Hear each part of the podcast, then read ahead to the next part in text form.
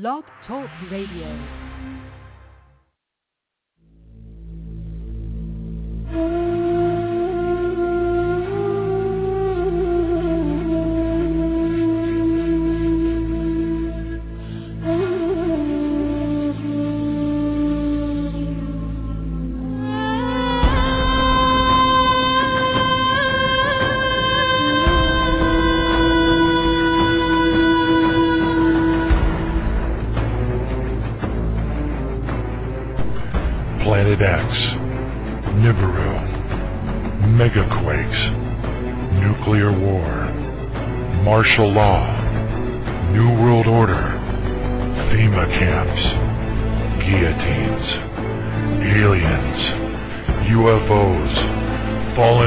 Angels, Anunnaki.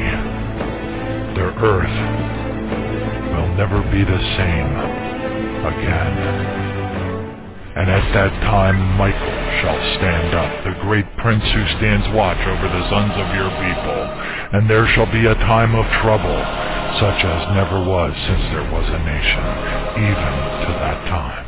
And at that time your people shall be delivered. Everyone who is found written in the book, and many of those who sleep in the dust of the earth shall awake, some to everlasting life, and some to shame and everlasting contempt.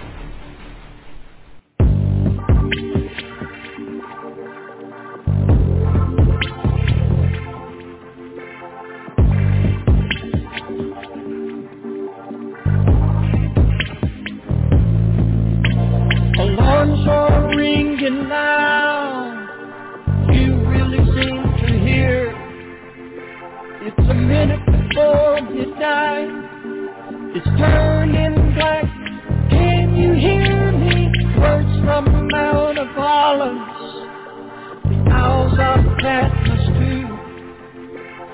Tell all about your future. Yeah, you're the ones he's speaking to. Only discernment, not blinded by this world, can see what is the obvious. We're hurtling toward the final hour.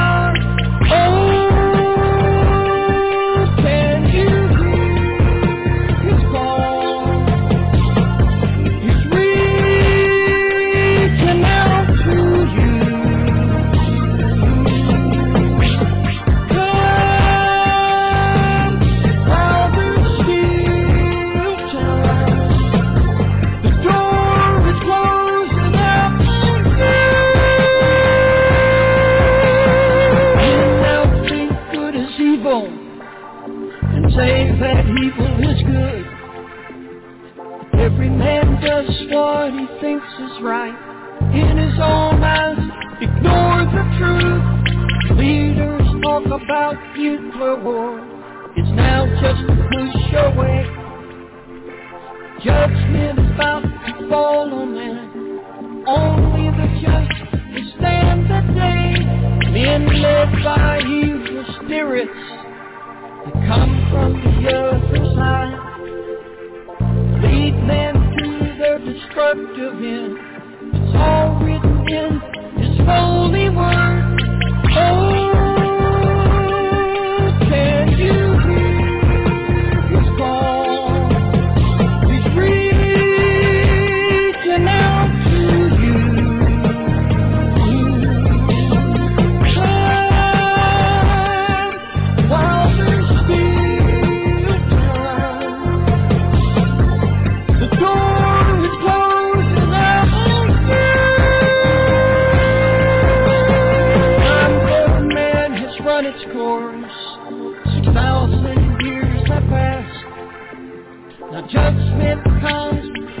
The. Time to waste. Run to the cross. Drunk on lies of his age. Feel too smart to believe trade their future for their lust. Blinded by sin, they call you to join them wrong into the order that Satan has designed. Men getting ready to sell their soul for a chance to receive his fire. Oh.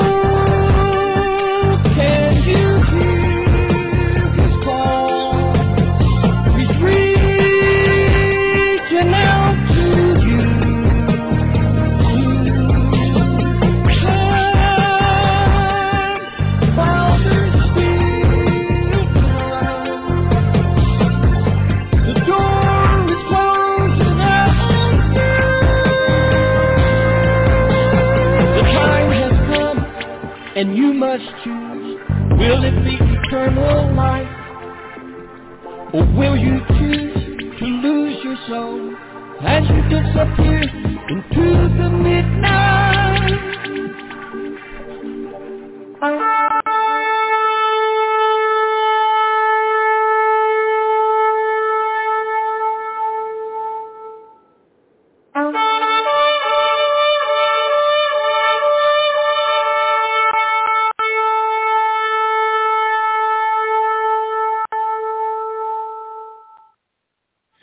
Heavenly Father, we praise your name, Lord God, and we thank you. We thank you again. Father, I pray that you will forgive me. Forgive me for my human weakness and frailty, for getting frustrated with the situations that are at hand. Because, as you know, it's very difficult to continue onward. I think a lot of the saints are very, very worn out. I think that you have spoken this through your servants, to prophets, for a long time. And uh, indeed, your servants, Lord, are absolutely burned out. But that's okay. We're going to keep on going. We will not give up. We are steadfast, and we will continue to praise you through each one of these hills and valleys uh, that are a part of our life, a part of our existence as we continue forward and hope and continue to hope that that day will uh, soon be, you know, soon come upon us. That that day that will take us away from this place of incredible darkness uh, will be overcome by your glorious light. And um, Father, we we admit we don't know. Uh, and I just praise you, Lord, because you have placed it so strongly upon my heart over these last 12 years through the lessons that have been learned to always, you know, hedge the words that I say, hedge the bet. Uh, by helping people to understand that you call audibles, that these things are not written in stone, uh, that we can get all kinds of supernatural confirmations, but it doesn't mean that this is the hour or this is the season. You know, it can be it can be either or, it can be both, or it can be neither. And um, we just praise you, Lord, because you're the only one at all that uh, knows when the fullness of the Gentiles will have been brought in. Uh, it's not, I believe with all of my heart, it's not a mathematical equation. It's not something associated with the math uh, of Israel's birth. It's not something that's been written in people's books through their own uh, calculations, but it is when you decide that the time is ready, just like the the Hebrew, the ancient Hebrew wedding ceremonies, and how you, the the father of the son, the bridegroom, would make the decision when the the rooms were ready, when it was time for the son to go out and get the bride. And at midnight, that midnight shout would come, and the bride would excitedly, while she was waiting for an indefinite period of time, having no idea when the when the bridegroom would come, she was at the ready and she heard that shout and she came running. And that time was when you said, Father, and we know that that time is going to be only when you say. And we pray that you will continue to keep our hearts and our minds calm, that you will help us to be okay with our lots in lives, uh, that, you know, that we won't get discouraged, that we'll, you know, when, when we do go through a period of discouragement or depression or whatever emotion that we may be um, immersed in at any given time, that, that you'll help to pull us through that and we will we will be just like it says in Isaiah 40, uh, 40 31. Those who wait upon the Lord will renew their strength. They will mount up with wings of eagles. They will run, not be weary. They will walk and not faint. And Father, we need that outpouring of your anointing upon each of us, Father God. Your holy fire to swirl around us in the midst of a whirlwind of the Holy Spirit. Any demons of darkness that set their wills against us, or any demons of darkness that allow these spirits enter through their territory to come against us, to be burned by the holy fire of God in the mighty name of Jesus. And your angels to descend upon them and to strike them deaf, blind, and dumb, cast them into the pit, and to weld the pit shut with your holy fire in Jesus' name, and to permeate the pit with your fire, burning them in the screaming agony, making a public spectacle of them in the name of Jesus in accordance with Colossians 2.15. Hallelujah. We plead the blood of Jesus upon that pit, for only the Lamb of God can break those seals. And we thank you, Jesus, for being a part of our lives. May we continue to sing songs to you. May we continue to stand strong. May we continue to uh, endure the di- the incredible disappointments that are associated with this walk, uh, and recognize the inc- the powerful blessings that you have bestowed upon us uh, that are double-edged swords, uh, and and make us very excited and keeps us at the ready, but at the same time also humbles us continuously to recognize that the perfect timing is your timing. And until then, we serve you. We praise you, Father, for giving us that strength. We thank you for the renewing power of the Holy Spirit upon each of our lives. And we pray in Jesus' name that we will continue to watch very carefully because we see the world crumbling around us. We just never imagined in a gazillion years that it would crumble so slowly. But you are a merciful Father. We praise you for your mercy. It does endure forever. And without us, most likely none of us would even be here now. And oh Lord, please forgive those who have fallen away from that understanding that you have given us. Please forgive those, Father God, who are awake and aware. They were at the ready maybe five years ago, eight years ago, but they became horribly discouraged, just like many of us have.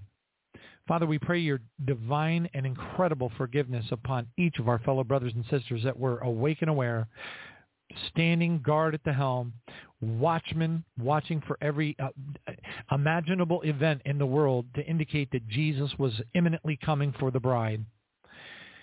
But Father, many of them have slipped back into their old ways. Maybe not as bad as they used to be, but they're not where they were.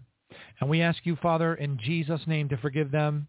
Just forgive them, Father. Pour out a golden cup of forgiveness upon all of our fellow brothers and sisters. And Father, also I want to praise you because I am aware because of some recent information given to me, and you know who gave it. Thank you, Father. Thank you for the answers to the prayers that we have prayed so fervently over such a long period of time that so many of our fellow brothers and sisters, many of them that have climbed the seven mountains, are starting to hear more clearly. And there is more unity in the understanding of the end times that we are in right now amongst the body of Christ particularly in the Bab- uh, the the the uh, the estate of Babylon the Great that we're stuck in here in the United States, and all across the world. Father, we pray for a slow, slow change that is bringing about a unity in the body of Jesus Christ that is imminent and required for us to be the force of power through the power of Jesus that we were destined to be since before there was time. And now to him who is able to keep us from stumbling and to present us faultless someday before your glory, Father God, with exceeding joy, and to you, our Father, who alone is wise, please, Father, pour out your anointing of strength upon each of us. Hold us up and plant us strong. Help us to endure the things that we see. Help us to endure the excitement that we feel. Help us to be able to be level-headed as we continue to watch and wait for your perfect timing. In Jesus' name we pray and thank you, Father. Amen.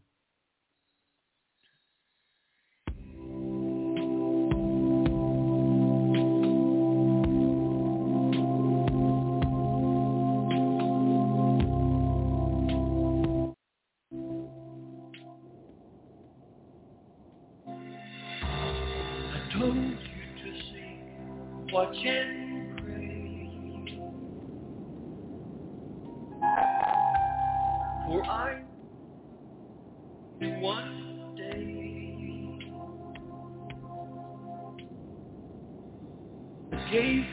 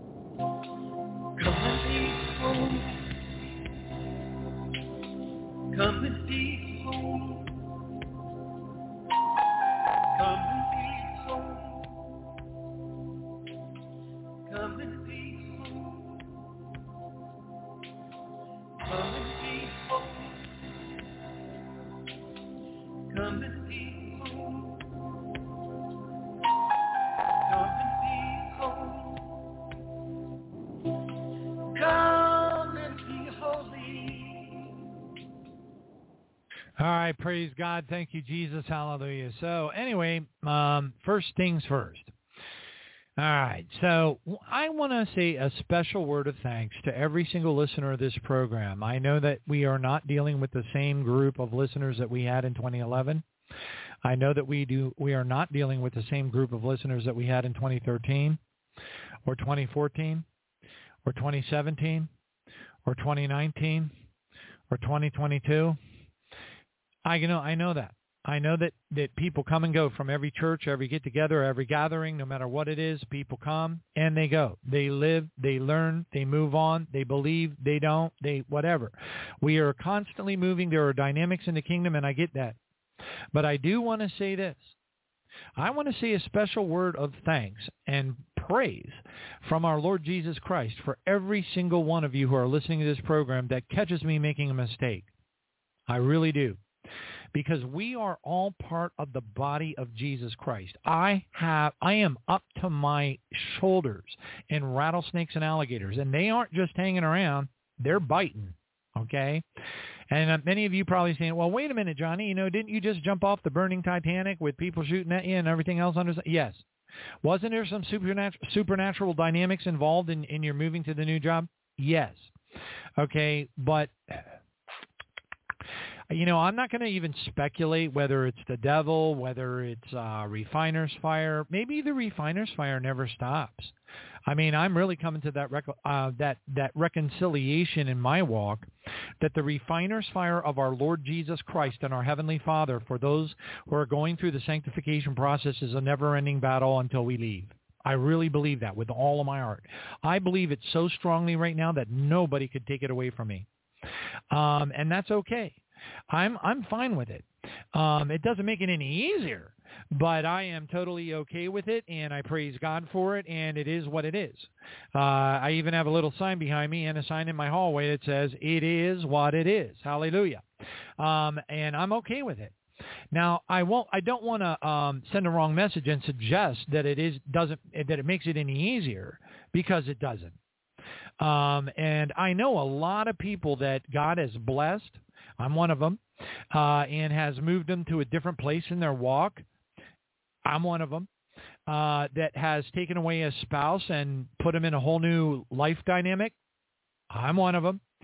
Uh, that has had horrible things happen to them that are um, tr- totally traumatic. I mean, really need like, you know, if we weren't in Christ, we would need psychiatric attention. I'm one of them. Okay, so I'm just here to say that I am uniquely qualified like no other to have to say with great assurance, knowing that the uh, that the Bible says that all liars will be cast into the lake of fire, that I can't get it all right. It is not even humanly possible. Okay, now um, as you might imagine, um, moving to the new job that I have right now has been a fantastic blessing, um, uh, and um, I'm trying to think of how to put this. Um, so I don't know what's going to end up happening with me there. I just really don't know. I don't know. I, I mean, I would have to have a crystal ball to know. I really would. I would have to have like Gabriel the angel to come down and just materialize in my room and go, oh, I have a word. Thus saith the Lord of hosts. You are going to do this and you are going to do that and blah, blah, blah, blah, blah. No, no, I don't know. I don't know. You know, I'm just, you know, they're calling me into meetings. They're asking me to do things that I didn't sign up for. Okay. Um, I just wanted, I wanted to keep my head down. I just wanted to go in there and take the job and let you know do do the work and keep my head down. I wanted a low profile position because at the last company I was with, I was very high profile, and it had a, it it bit me real bad. It was like a viper. It was like a viper from the bowels of Sheol. And um, what ended up happening, long story short, and boy, this is a very long story short. This is like an Encyclopedia Britannica cut down to one page, okay? But essentially, I was assigned as the head guy for a particular specialization. And it came with a title, the whole deal. Now, I didn't ask for it, nor did I pray for it, because I believe the tallest blade of grass gets cut first. All I want to do is serve Jesus. I don't care about titles. I don't care about climbing ladders. It, it, it is so meaningless to me. It just, I, I, words can't describe. Honestly, I can't describe to you how utterly meaningless it is, is to me. It doesn't mean anything. The only thing that matters to me is that I'm able to fund this radio show, keep the lights on at this ever increase, monumentally increasingly expensive home to keep up, um, the just my homeowner's insurance has gone up hundreds and hundreds of dollars, uh, and I'm not, I'm talking about hundreds of dollars a month. Okay, I'm not joking yet. I don't know what the exact figure is, but it is a lot of money. Okay, now I was told by my prior homeowner's insurance after Hurricane Ian, uh, they sent out this horrificogram to everybody in a big fat letter that was so scary to read it was enough to make it because more people I will tell you this and, and this is not a, this is not a little known fact. More people lose their homes in the state of Florida than any other state in the, United States. More people lose their homes, homes that they've been in for 20 years. They lose them outright to the banks. And the reason why they lose them is because of homeowners insurance. Because the homeowners insurance gets jacked up so high that their total mortgage payment is way beyond what they can afford. I mean, way, way, way, way, way, way, way, way, way, way. So what I was facing after Hurricane Ian and after the, you know, you might say, oh, how wonderful. Look at the value of the houses and they're all going up and all this kind of stuff. I bought this place for $140,000. Okay, long, long time ago, back in 2001. It is now worth 400,000 plus dollars. And you know what that means? It means your insurance goes through the roof. And then you have a Hurricane Ian an hour away. And let me tell you, there's insurance companies that are leaving the state of Florida by the groves. And my insurance company decided not to leave the state of Florida, but they turned it into a co-op. And then they sent out a letter to everybody and they said, expect your insurance payment to either triple or it could be as high as a sextuple. So if you take the amount that I was paying, you multiply it times six, and you do the math, I was I was already foreclosed on. It was already a done. It was a foregone conclusion. I was done. I would have to sell the house, take my total loss, whatever that is, and I don't know, figure something out. You know, find some trailer up in, you know, uh, North Pole, Alaska or something and hope that the heater works. But, you know, the, the, um, it, it is just a part of life in Florida. People all look at Florida and they say, oh, Ron DeSantis is and Ron DeSantis that and it's a wonderful place and we're going to sell our place. We're sick of some snow. We don't want to, we don't want to take a snowblower out anymore. This, that, and the other thing. We're going to move to Florida. The problem is they don't understand what they're moving into. They don't understand the problems that come along with it. So anyway, the Lord blessed me. I gave testimony about it on the air about this one day. It was a miracle. And the Lord hooked me up with this broker called Harvest. And I'm like, oh my gosh, I'm always talking about the barley harvest. This is this is so supernatural. Words cannot possibly describe. So I jumped on it and I ended up with this other underwriter. I'm not going to mention the name, but anyway, this under I, I did my four point inspection. That again was a supernatural miracle. Unbelievable. Unbelievable. And everything went off without a hitch. I um, had some very serious problems with my prior insurance company not giving me my money back that was in escrow. So I ended up having to pay a lot, hundreds and hundreds and hundreds and hundreds and hundreds of dollars out of my own pocket in order to get my um, uh, insurance escrow down to a, a level that my monthly um, mortgage payment was even affordable at all, that I could even stay here. And um, so I did all that, and now, just the other day, I got a letter from my underwriter, my, my homeowner's insurance underwriter, and they're telling me that, oh, yeah, yeah, yeah, you passed the four-point inspection, but we want these following pipes to be changed out. We don't like the color of them, you see. And I am not joking you. These are pipes that were certified by a housing inspector with big old license, XYZ, LMNOP, CACD, 1, 2, 3, 4, 5 number, and all this other stuff.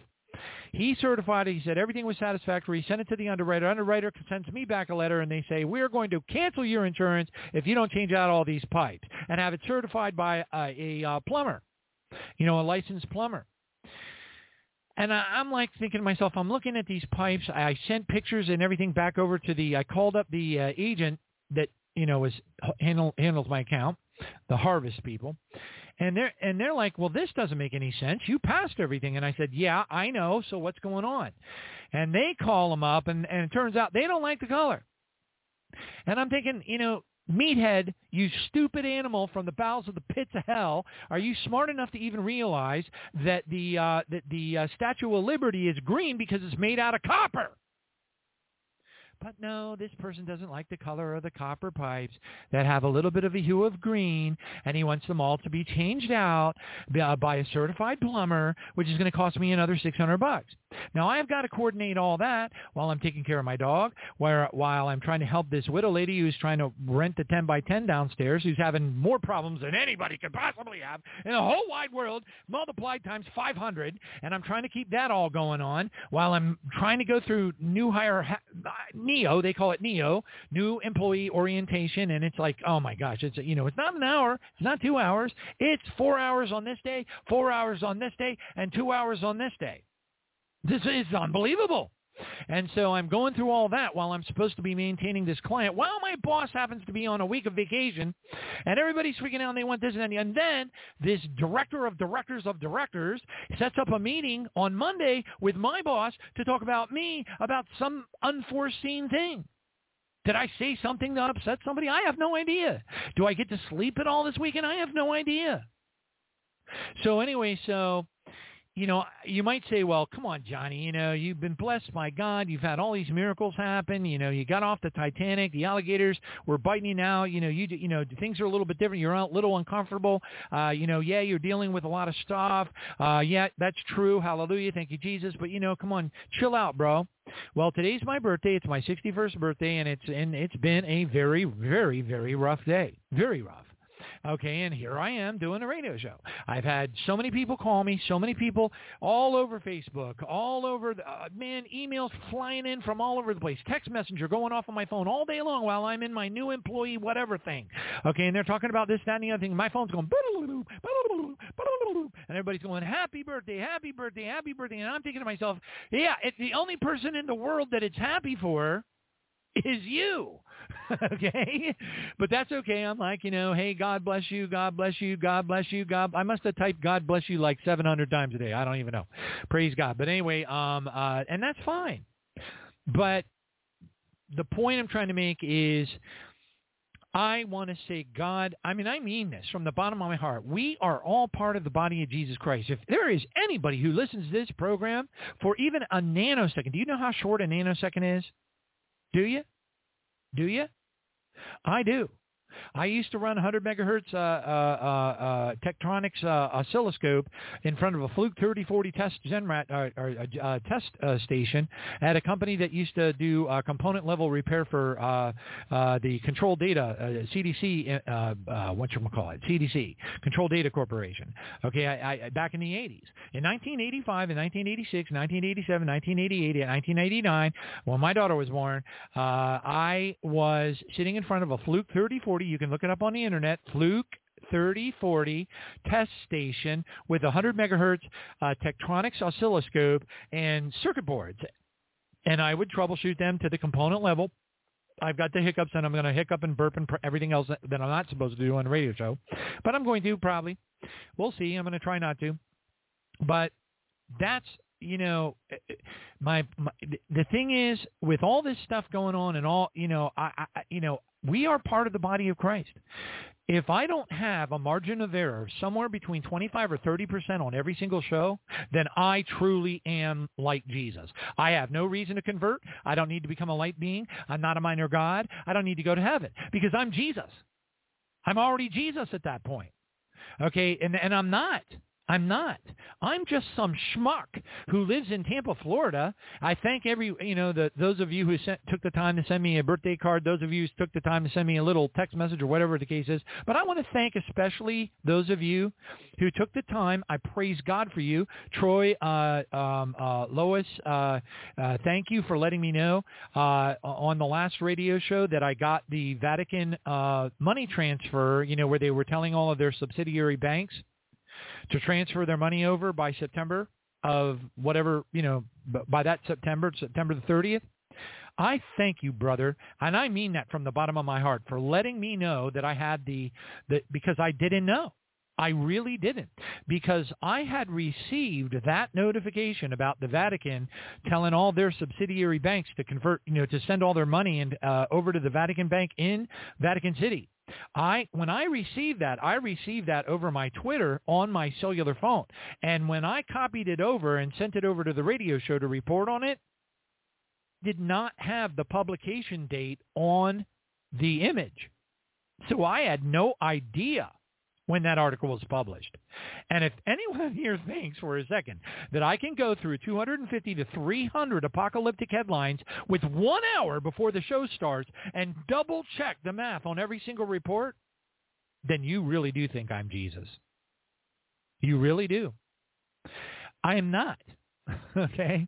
I'm just some overweight fat guy who's trying to serve the Lord. I've been doing it for 12 years. I'm out of gas. I'm working on a new job. I've got all kinds of craziness going on in my house through homeowners insurance, trying to help people out, doing all the crazy things, doing the radio shows, uh, you know, all this stuff. And now I'm doing radio shows back. I'm back to the three-hour mark. Every single show's now now up to like three hours.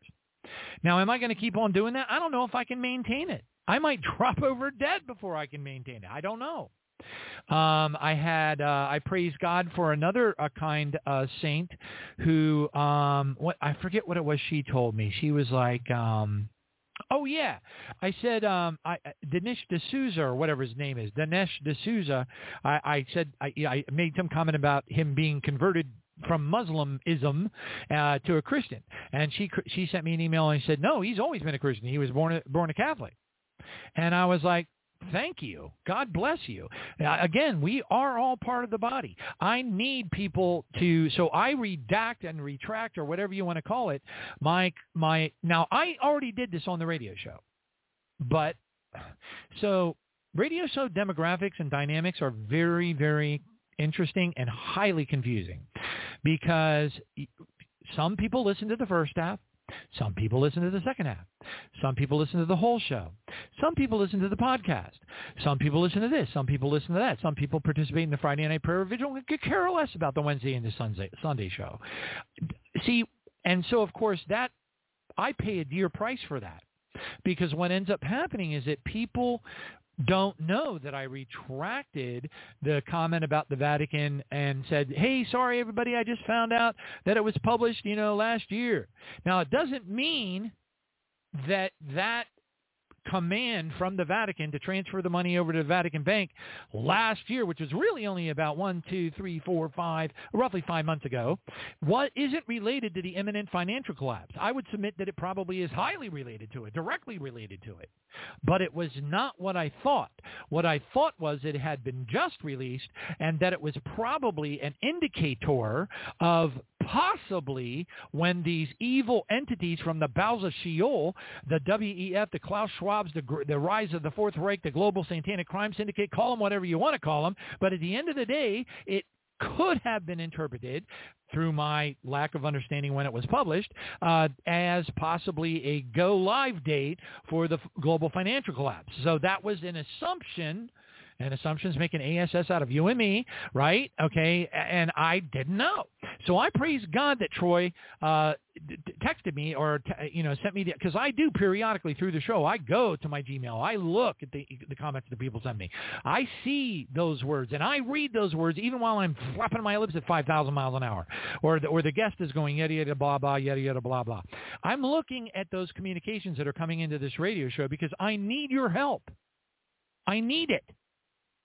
Okay, I, you know, this isn't a boo-hoo-hoo moment. Okay, I'm not crying on your shoulders. It's not like that. I don't mean it to be like that. If it sounds like that, it's not. It's ill intent.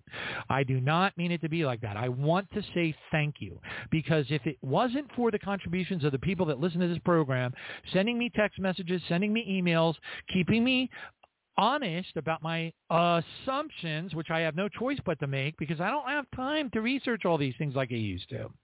Back when I started this radio show, I was with a company that for lack of better terms, we'll just say, was making so much money that they didn't know what to do with it all.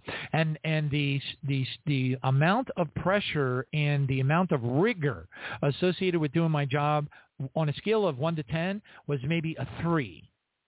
And I was very good at it which meant that I had a lot of time to prepare for radio shows back then. A lot of time. And um, because I was really good at my job, I got things done always ahead of schedule, and it allowed me wiggle room. I had extra time to breathe, to take a second look at an article, to double check the you know the dates and all that kind of stuff. I don't have any of that anymore. It's all gone. It's all gone. All I get is letters from homeowners insurance and making arrangements between meetings at work and all these other things that I'm trying to juggle. Uh, you know, trying to put out fires because some meathead doesn't like the greenish color of some of my copper pipes, which by the way is a perfectly natural thing to happen in anybody's house. Okay, so I bought some copper polish. Okay, now I had I had the uh, plumber coming tomorrow, but then I prayed about it and look at what the Lord. You know what the Lord did? The Lord moved my date with the plumber. So I, I was like, I was, because I was saying to the Lord, I was like, Lord, this is kind of like unfair. You know, I, I, I, that's how I talk to God sometimes. And I said, Father, this, I, this, I feel like this is a little bit unfair. You know, I got to do, you know, it's my birthday. I got to do the radio show tonight. I don't have any time. I'm going to be in this new employee orientation thing all the way up till 5:30. Okay, I, I don't, I just don't have any time to prepare for the radio show, let alone have time to go down and open up the brass polish and the the wire brush and go clean all the, you know, the little bit of green. It ain't a lot, but a little bit of green that's on here and, and just, you know, take a buffing rag and buff it all up and make it so shiny that it, you know, looks like pure brass and gold. Okay, I don't have time. I said, Lord, this just isn't fair. I did. I told him straight up. I said, Father, this isn't fair. Considering how much work I'm putting into trying to do the radio show, considering all the stuff that I'm going through right now, considering all of the help, and I'm trying to help out with this lady that's trying to rent the 10 by 10 downstairs and all the other hell that she's going through, you know, I said, Father, this, this isn't fair. This is not fair. Guess what happens? So I'm in the middle of the, the the the new employee, blah blah blah, this that and the other thing, and I and and and uh, and uh, I I get this uh, communication. I'll just leave it at that because I I can't sort it all out. It's all a blur. Some of it's text, some of it's Facebook Messenger, some of it's Google Messenger, some of it's text messages. I don't even can't even remember where all this stuff's coming from. And I and I, but anyway, somehow the plumbing company got ahead of got in touch with me and they said we would like to move you to Friday. and I was like, okay. so now I'm like, I had to move them to Friday, which freed up Thursday, which allows me to take my brass polish whatever stuff and you know wipe off you know the green whatever it is and you know buff it a little bit and shine it all up and then I can bring the plumber in and I can say isn't it pretty doesn't it glisten just like the bells on a USS whatever frigate. And and and if he says that the integrity of the fixtures is good and he tests them and he turns the wheel and shuts the wheel and you know WD-40 and all that kind of stuff and he signs off on it done deal. And then I save $500 because he already told me it's going to cost me $500 to change these fixtures just because they happen to turn slightly a little bit green, which, by the way, all copper does eventually. Okay, so anyway, unless it's protected behind a wall and it's a special kind of galvanizing, blah, blah, blah, and all this other stuff that I don't understand. But anyway, th- this is not abnormal. It's very common. And so they're like, you know, so I thought, I thought, well, you know, if I have a little bit of time to go down and polish them and they look real pretty, and he comes in and he says, these, the integrity of these, these uh, valves is perfect. There's nothing to worry about and he goes in and he says he writes on his invoice, polished up the the uh, copper, uh, tested the integrity of the pipes, uh, certified that everything is hunky dory, and praise Jesus and hallelujah and hugs and furry white kittens and huggy bunnies. If he puts that on the invoice, I take new pictures of the stuff, send it over to this meathead that doesn't know, uh, you know, the sun from the moon. Okay, and he and guess what? All is well. Save five hundred and some dollars maybe. I don't even know. Or he comes in and he says, no, I got to change them all out, and then I'm out of 500 bucks. But at least I gave it my old high school try. But I got all this stuff going on on top of the radio show. So again, I just want to say thank you. Any single time, please, in the name of Jesus, that any listener of this program ever hears me goof up, ever hears me say Dinesh D'Souza was a converted Muslim, ever hears me say that a certain article indicates this or might indicate that when I when I'm not seeing the publication date, whatever it is, whatever it is, please email me. Please let me know. Because we're all in this together. And I cannot do this by myself. I can't. I just can't. I can't. Now I can blab in the microphone as good as anybody. I know my scriptures as good as anybody. And God has given me a lot of supernatural information about the end times and where we are in the end times that I am, you know, I say this with the greatest of care and I pray, please, Father, don't let this sound puffed up in any way, that is, eh, that excels that which the church is teaching by a hundredfold, easily. I don't know anybody that's a church pastor that has any idea that the day of the Lord is during the sixth seal. I don't know anybody that realizes anybody in a church that's done DVDs, whatever. I don't know one teacher of the Bible, not one, worldwide, 8 billion people, not a one, that knows that Revelation 18 happens in the middle of the day of the Lord. I don't know not a one of them that knows that Isaiah 13 and Joel 2 is an alien invasion sent to earth by God to punish the unrighteous that happens during the day of the Lord in the middle of the sixth seal. Not a one.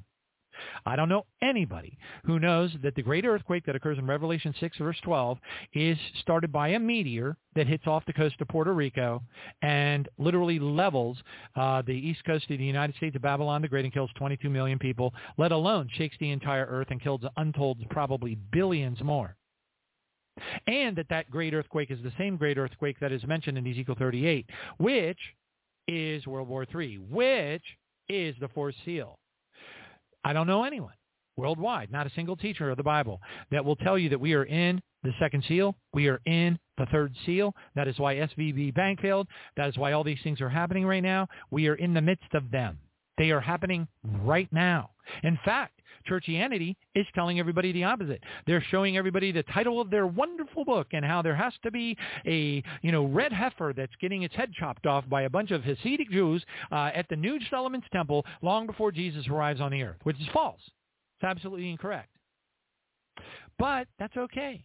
In the meantime, nobody's watching for Jesus. Everybody's out there saying, "Oh, everybody, everybody that believes in Jesus is going to be raptured." No, they're not. No, they're not. Jesus is coming for a glorious church without spot or wrinkle or any such thing, that she should be holy and without blemish, uh, uh, Ephesians 5.27. That's not arguable. Um, I have visions, powerful, mighty, vivid visions of super ultra godly people that were standing in, in front of revivals. They were standing in front of huge churches, thousands of congreg- congregants, and they estimated when the rapture occurred that only 2%, maybe 2%, got raptured, and the rest had to stay. And then the vast majority of churchianity believes that there's going to be one rapture. And they think that, hey, if you're saved, you're going up in the rapture. We're all going to leave any second now. That's wrong. That is incorrect. There are three separate rescue missions, barley, wheat, and grape. Okay, that's how it works. But the Lord showed me that over like 12 years. Okay, I, I, don't know why, but I wrote an article back in 2010. It was called the Multi-Phase Rescue Mission based upon uh, uh, uh, Luke 12, verse 35, 36, 37, 38, where Jesus comes back from the wedding supper of the Lamb and he says, blessed are you that are part of the second watch. Blessed are you that are part of the third watch. Well, where's the first watch? Nobody ever asks the hard questions. I ask the hard questions all the time. That's why Jesus shows me things like Revelation 18:23, where it says, uh, you know, the, the, the bride and the bridegroom will be heard in you no more. Well, guess what? If 1 Thessalonians 5, 9 says that we are not appointed to wrath, and Revelation 6, 17 says the day, is, the day of his wrath is come and who is able to stand, then we know as a fact that if the bride and the bridegroom will be heard in you no more in Revelation 18, 23, then Revelation 18, 23 has to happen before Revelation 6, 17. These are just simple things. These are not especially complicated. Okay, you know, do not harm the oil or the wine at the end of the third seal. And why? Why, oh, why, oh, why, oh, why, oh, why are there so many reports coming out of the Pentagon, coming out of Washington, D.C., all of a sudden about motherships around hanging out in our solar system? About probes, alien probes that we might have shot down when we were going after the Chinese whatever balloon. Okay, why are there? I have another report tonight to, to, to report. Same thing, another one. The, three days have gone by and we have the second report already about some mothership flo- floating around out in our solar system. Why did we go from a handful of pilots that had a little snippet that showed up on CNN or, or Tucker Carlson or whatever about eight months ago, and all of a sudden we got the Pentagon coming out talking about these you know, motherships that are hanging out in our solar system all of a sudden. As if they as if they don't know that they have aliens in underground bunkers right now that they're working on in the military industrial extraterrestrial complex that was talked about by Eisenhower and the Greada Treaty behind behind the military and, and the Greys and all this other creepy weirdness that we've known about for like gazillion years it seems like. I mean, folks, they know. They've always known. They know about Nibiru. They know about, it's not global warming, it's catastrophic climate change. It's associated with uh, the orbit of the planet being elliptical, the orbit of the moon being elliptical. It is affecting all of, the, it, it affects the winters, it affects the summers, and you got everybody going, they're climate, they're climate change deniers, and they're all sitting out there going, there is no climate change, there is no climate change, and they ought to know any better if they had half of a cerebral cortex, but they don't. They're not looking at all the data. All they're doing is they're looking for an excuse to say ESG is a bunch of bunk, which it is, by the way, because these demons of darkness will use anything, anything they can get their hands on, any falsehood, any twist of the devil, whatever they can, and they'll call it something. They'll give it a name. They'll they'll go out and hire themselves a frowny face Greta Thunberg, who really, you know, forget it. Don't even get me going on that. So the whole thing is, they always take the truth or a partial truth, and then they twist it, and then they bend it into their version of some lie, some colossal lie, and then what happens is that the people that are against the lie say, well, obviously we're not in global warming, or else we wouldn't have 12-foot snowstorms in Lake Tahoe right now. But the problem is it isn't global warming. The problem is it's extremely bad winters and extremely bad summers.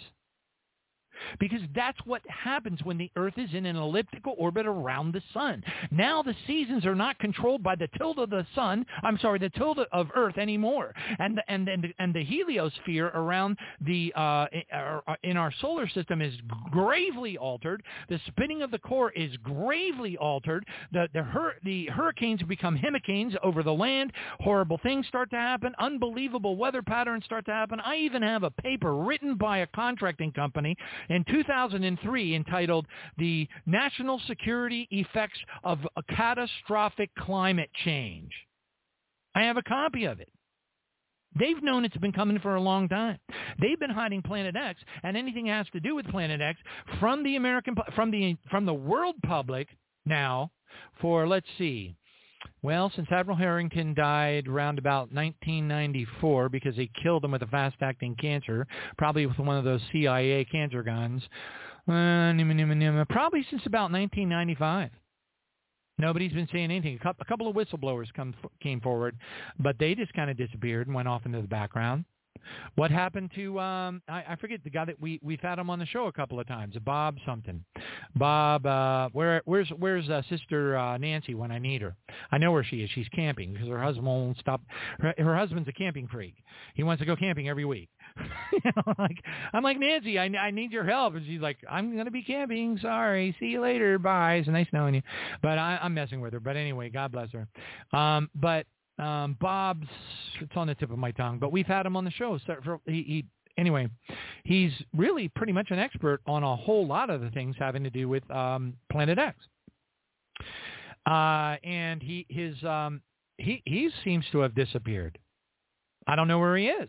We tried to get him to come back on the show.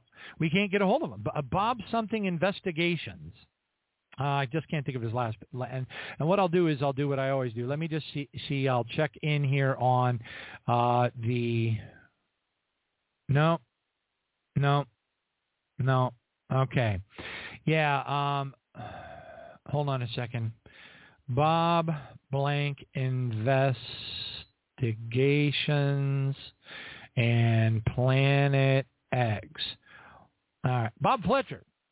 All right, there you go. Bob Fletcher Investigations and Planet X, and he's been on Coast to Coast AM. He's been on. He was on uh, the uh, the um, uh, Infowars, but at the time he was on there, uh, yeah, Fletcher. Thank you everybody for chiming in there for me. Um, uh, he he has uh, he's disappeared. Now, if he's out there somewhere, he hasn't been answering our requests to come back on the program.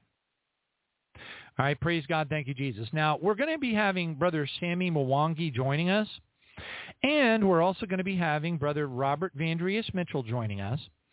Um, and I have a fantabulous amount of audio that I need to play.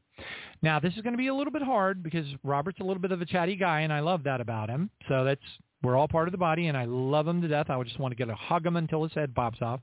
But at some point, we're going to have to get Robert to kind of I don't know lie low or something or whatever because uh, I'm gonna I need to get these audio bites out to the listeners of the program.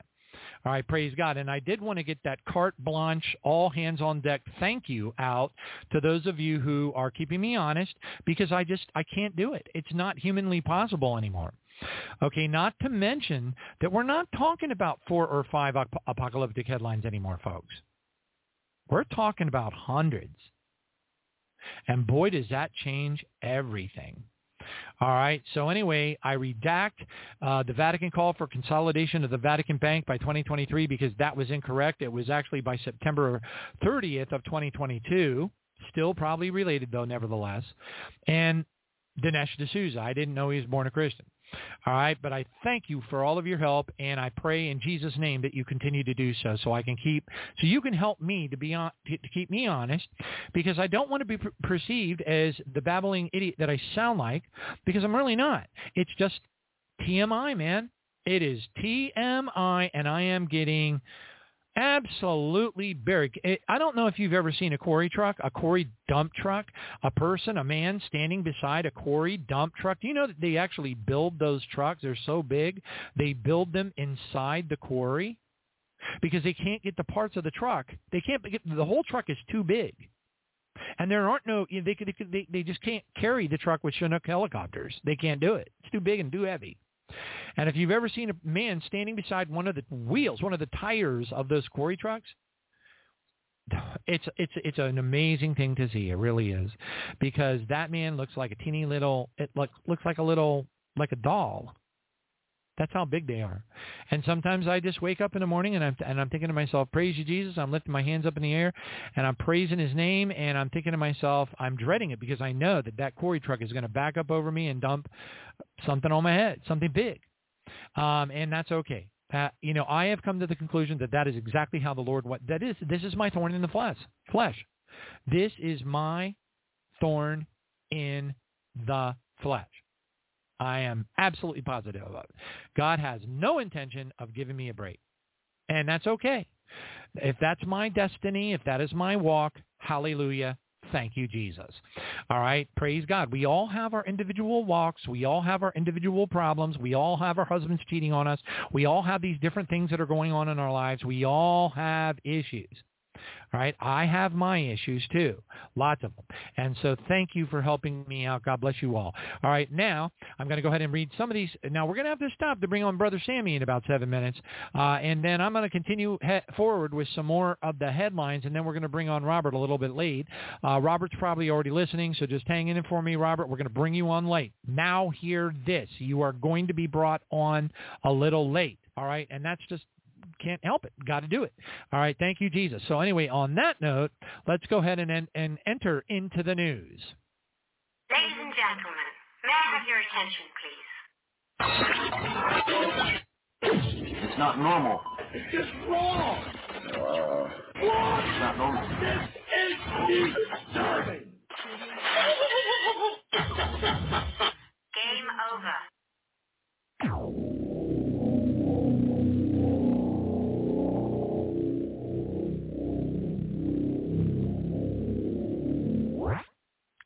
Praise God. Thank you, Jesus. First headline up. Alien mothership may be sending probes to Earth, Pentagon UFO chief posits with Harvard professor in a draft paper. So it wasn't good enough for them to just babble it out. It wasn't good enough for them to have a expose or an article written in the American Military Times or Military News. But now the uh, this uh, particular specialist in Pentagon UFO events, uh, they call him the chief of, of the UFO stuff in the Pentagon. He is now teamed up, buddy, buddy, hand in hand buddies, with a Harvard professor and created a an official draft sta- paper. Okay, now now I guess they want to have it peer reviewed and all that kind of stuff so it can become an official statement. But at this time it's in draft, and they are saying that a, an alien mothership may be sending probes uh, to Earth. Well, what do you know? Sounds like maybe those um, posits, those estimations that came out shortly after the F-22s uh, took out those round orbs uh, that were moving around Lake Huron and et cetera, et cetera. Uh, it looks like they may have been alien probes. Just may have been. Now, I do find, here's the thing. I assumed, could be wrong. I know I could be wrong. That's okay. There's always, I should come on this radio show and go, dun da da dun da da, before I start every radio show, I'll go, dun da da dun da da. There will be a margin of error of approximately 25% in all things that are said on this show. Thank you for joining us tonight. Hey, at least I'm not hitting you up for five bucks a month for a subscription. Haven't had to do that yet. Thank you, Jesus. Hopefully I never will because that, that was kind of an agreement that the Father and I had. But anyway, um, but of course, you know, you can make agreements with the Father. But sometimes the Father doesn't want to keep your agreement, if you know what I'm saying.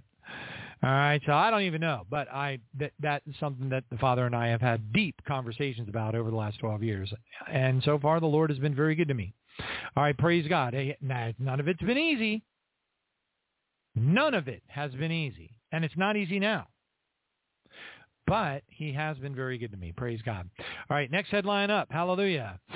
Russian offensive has begun and Bakhmut has fallen. And you might say, what's the big deal with Bakhmut? What Bakhmut this, Bakhmut that? Why has that been going on since September last year? Who cares about Bakhmut?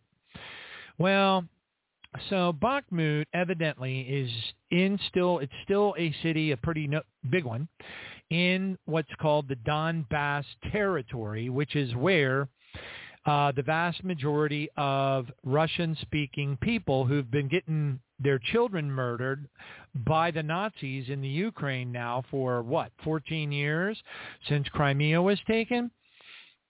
Um, and Bakhmut is one of those cities that has like these really big roads that come in and out of it. It's like a hub. Okay, so Bakhmut was a very important, and boy, did the U- well, it wasn't the Ukrainian army, and that that really bothers me when people say, you know, wow, the Ukrainians are really putting up a great fight. No, they're using uh, state-of-the-art weaponry provided by, provided by the United States military that, that or, or NATO, which ultimately is one and the same for the most part, and then um, and then CIA and um, and American mercenaries um, from the Kraft, from Blackwater, whatever, uh, that are operating in there and Polish, you know, uh, seasoned army veterans uh, inside of Ukrainian outfits or, or, you know, military garb, okay, and uniforms. And so everybody's going, oh, wow, look at the Ukrainians putting up a wonderful fight for Bakhmut. No, Look at the CIA. Look at the American CIA and the American equipment and the top-notch uh, tanks, the Leopard tanks coming out of Germany and every. And that, that, by the way, none of the none of the NATO states, none of the EU states wanted to give up, up any of their equipment. We pressured them into it. Babylon the Great pushed them into it. According to uh, uh, General, uh, I'm sorry, Colonel uh, Macgregor, uh, who's an expert on these things, uh, he says that right now if the United States had to go to a, a real on-the-ground war with Russia or anybody else for that matter, we would be doomed because we've given up all of our all of our stuff. We, you know, all the all the salvos, all the ammunition that goes into the uh, the uh, uh, you know the mortars and the um, oh what are they called? I forget, but you know it, it, it's all gone. We've given it all away. We we don't have the capacity. Our, our Raytheon can't crank them out fast enough. We've got no repositories. We don't have warehouses full of equipment to give them. All, Our warehouses full of ammunition. It doesn't exist. The United States is crippled except pretty much you know for the uh, you know the nukes and the uh, the underground you know the submarine stuff. All right, praise God. But for for the most part, we're we're in deep dookie. All right, ha- ha- next headline up. Hallelujah. Praise you, Jesus. All right, United States. Hold on a second. I got to make an adjustment to this gizmo and gadget and thingamabob over here. All right, uh, double checking that. Yep, that's right. United States bank stocks slump as Credit Suisse fear spurs renewed sell-off. Now, I was in a meeting. And uh, the renewed sell-off is that the people that own stocks in these various banks all over the world and also financial agencies of many different types that are very dependent on the banks. It's uh, lot of people don't realize that insurance companies are actually a, an arm of the financial services sector. A lot of people don't know that, but it's true. So what happens is that you've got all these mega companies that are dependent on bigger mega companies that are dependent on bigger, bigger, bigger, bigger me- mega companies. And so when the biggest of the big, big mega companies like Credit Suisse takes a 24% hit in its value, all the subsidiaries or the smaller banks that are highly dependent on them start getting hit, hit, hit, hit, and all the stock tickers, tickers start turning red. Now, I will tell you that I was involved in a company meeting with the chief financial officer, and he was saying, man, oh day, has my life been made a living hell over this SVB Signature Bank. You know the Signature Bank thing? You want to know something interesting? I don't know exactly when it was, probably 1998, right around there. And I, I, you know, the company that I used to work with is called AimNet Solutions. They don't exist anymore. But anyway, I, I was, I did security work for Signature Bank on site, downtown New York. That's where I was. Signature Bank um, uh, with a guy named Sean Linen. okay, so I know Signature Bank is, and I know right where they're located. All right, praise God. So anyway, yeah, it's a it's a small world and it's creepy and a lot of weird things happening all over the place. All right, praise God. So anyway, on that note, I got some audio bites that I need to play for you. They're very very important. They're crucial, crucial, beyond crucial, which is why we're going to have to ask Brother Robert Vandriest Mitchell to please hold and hang in there and just listen in and then we'll bring him on live. Uh, but for but first and foremost, we need to bring on Brother Sammy Mwangi. So let's bring on Brother Sammy. Brother Sammy, are you there? Hey, John, I'm here. Can you hear me? I can hear you, brother. Go for it. Take that microphone and run for a TD. Thank you for joining us today. Oh. God bless you. Oh, okay, thank you. Thank you so, so much. Once again, I'm glad to come on radio. And um, I want to start, first of all, by just thanking you, John, and all of our supporters uh, from Tribulation Now. You know, you've continued to support us for many, many years now, and I think this consistency uh, makes a big, big difference, you know it helps us to when we know that a team of partners are going to continue studying with us.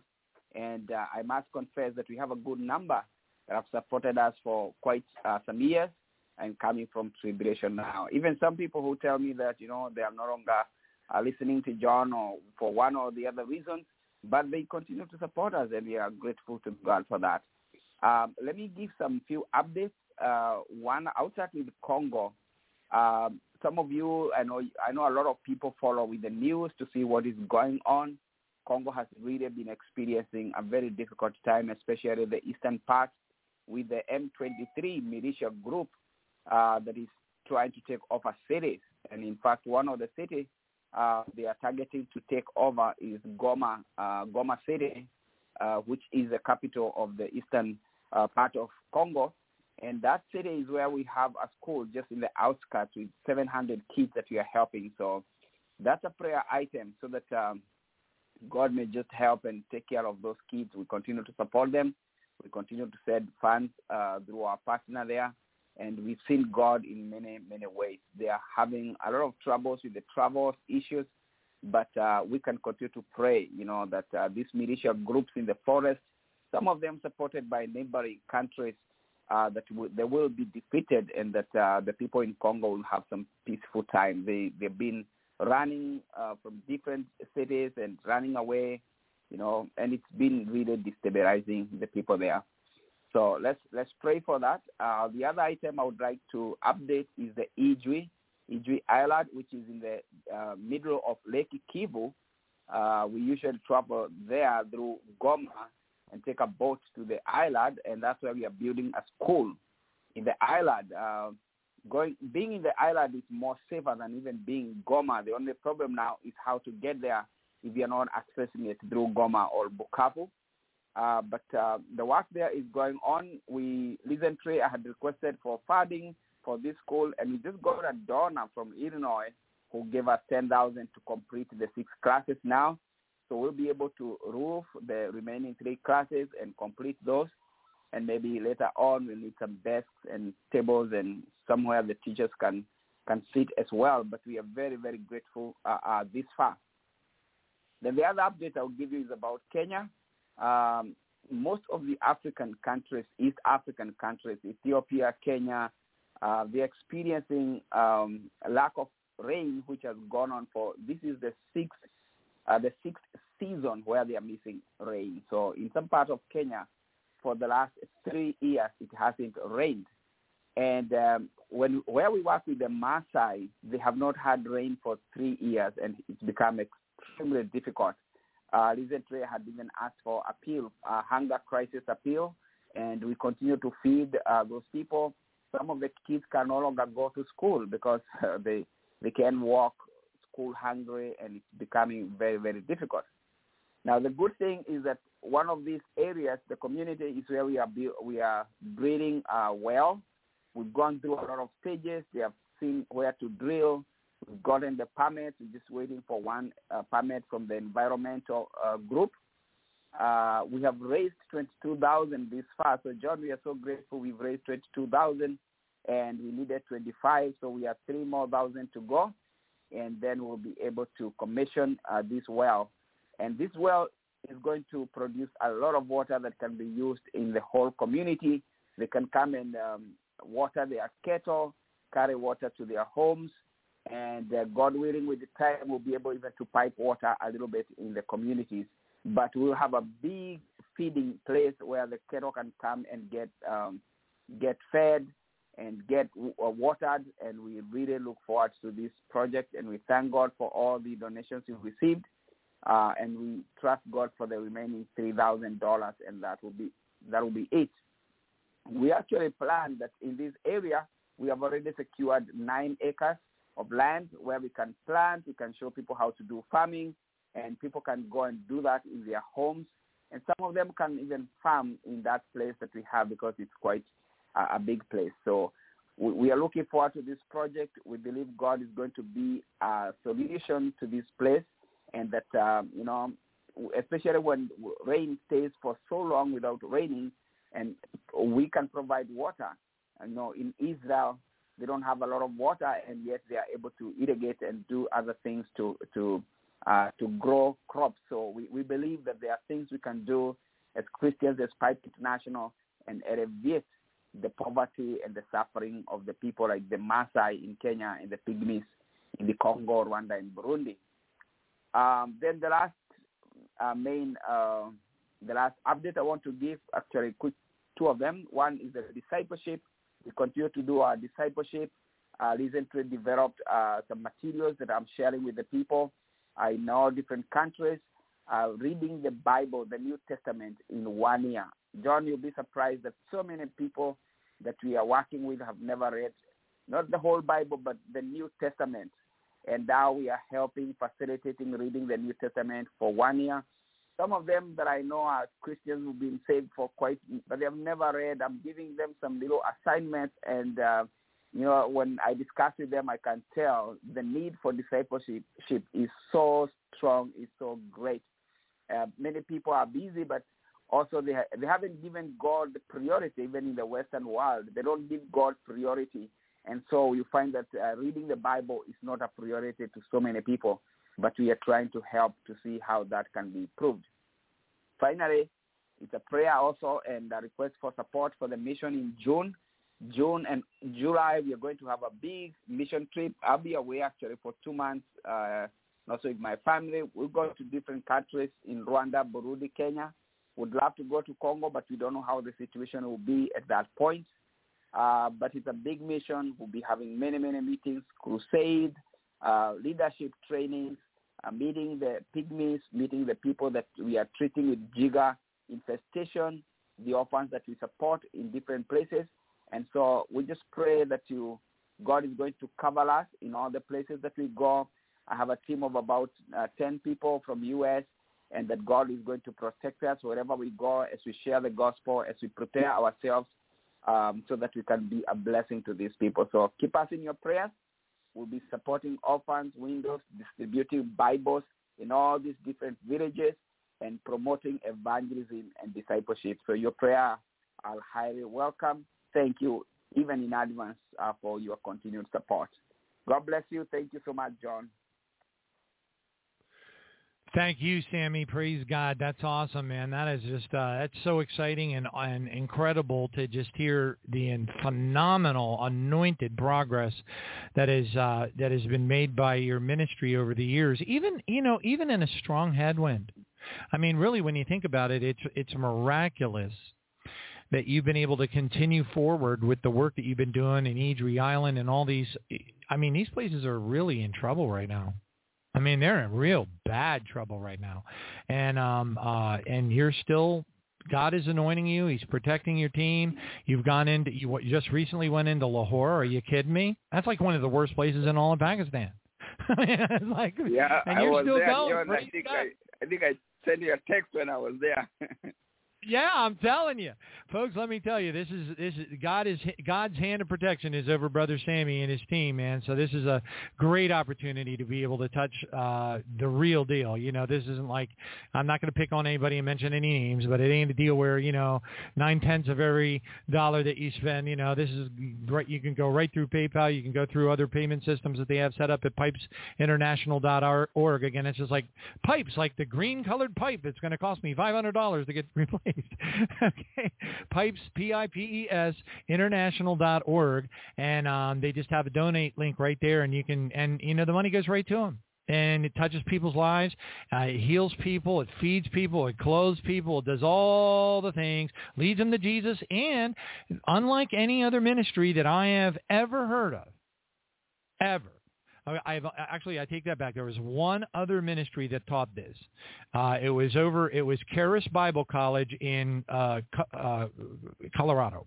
Okay, and they they they also taught what's called discipleship evangelism, where you don't just evangelize somebody, you teach them how to become a disciple also. And Sammy took that concept, of course, without any help from Charis Bible College. He took the concept on his own, went over to Africa, and he started to create disciples out of the people that they were raising up in these various churches that they were planting all over the place. I mean, it was absolutely genius, and I and I and, and it had to be anointed by the Holy Spirit, brother, because I don't know how you could have gone to the places that you went to and, and still be with us. I mean, you know, what I mean?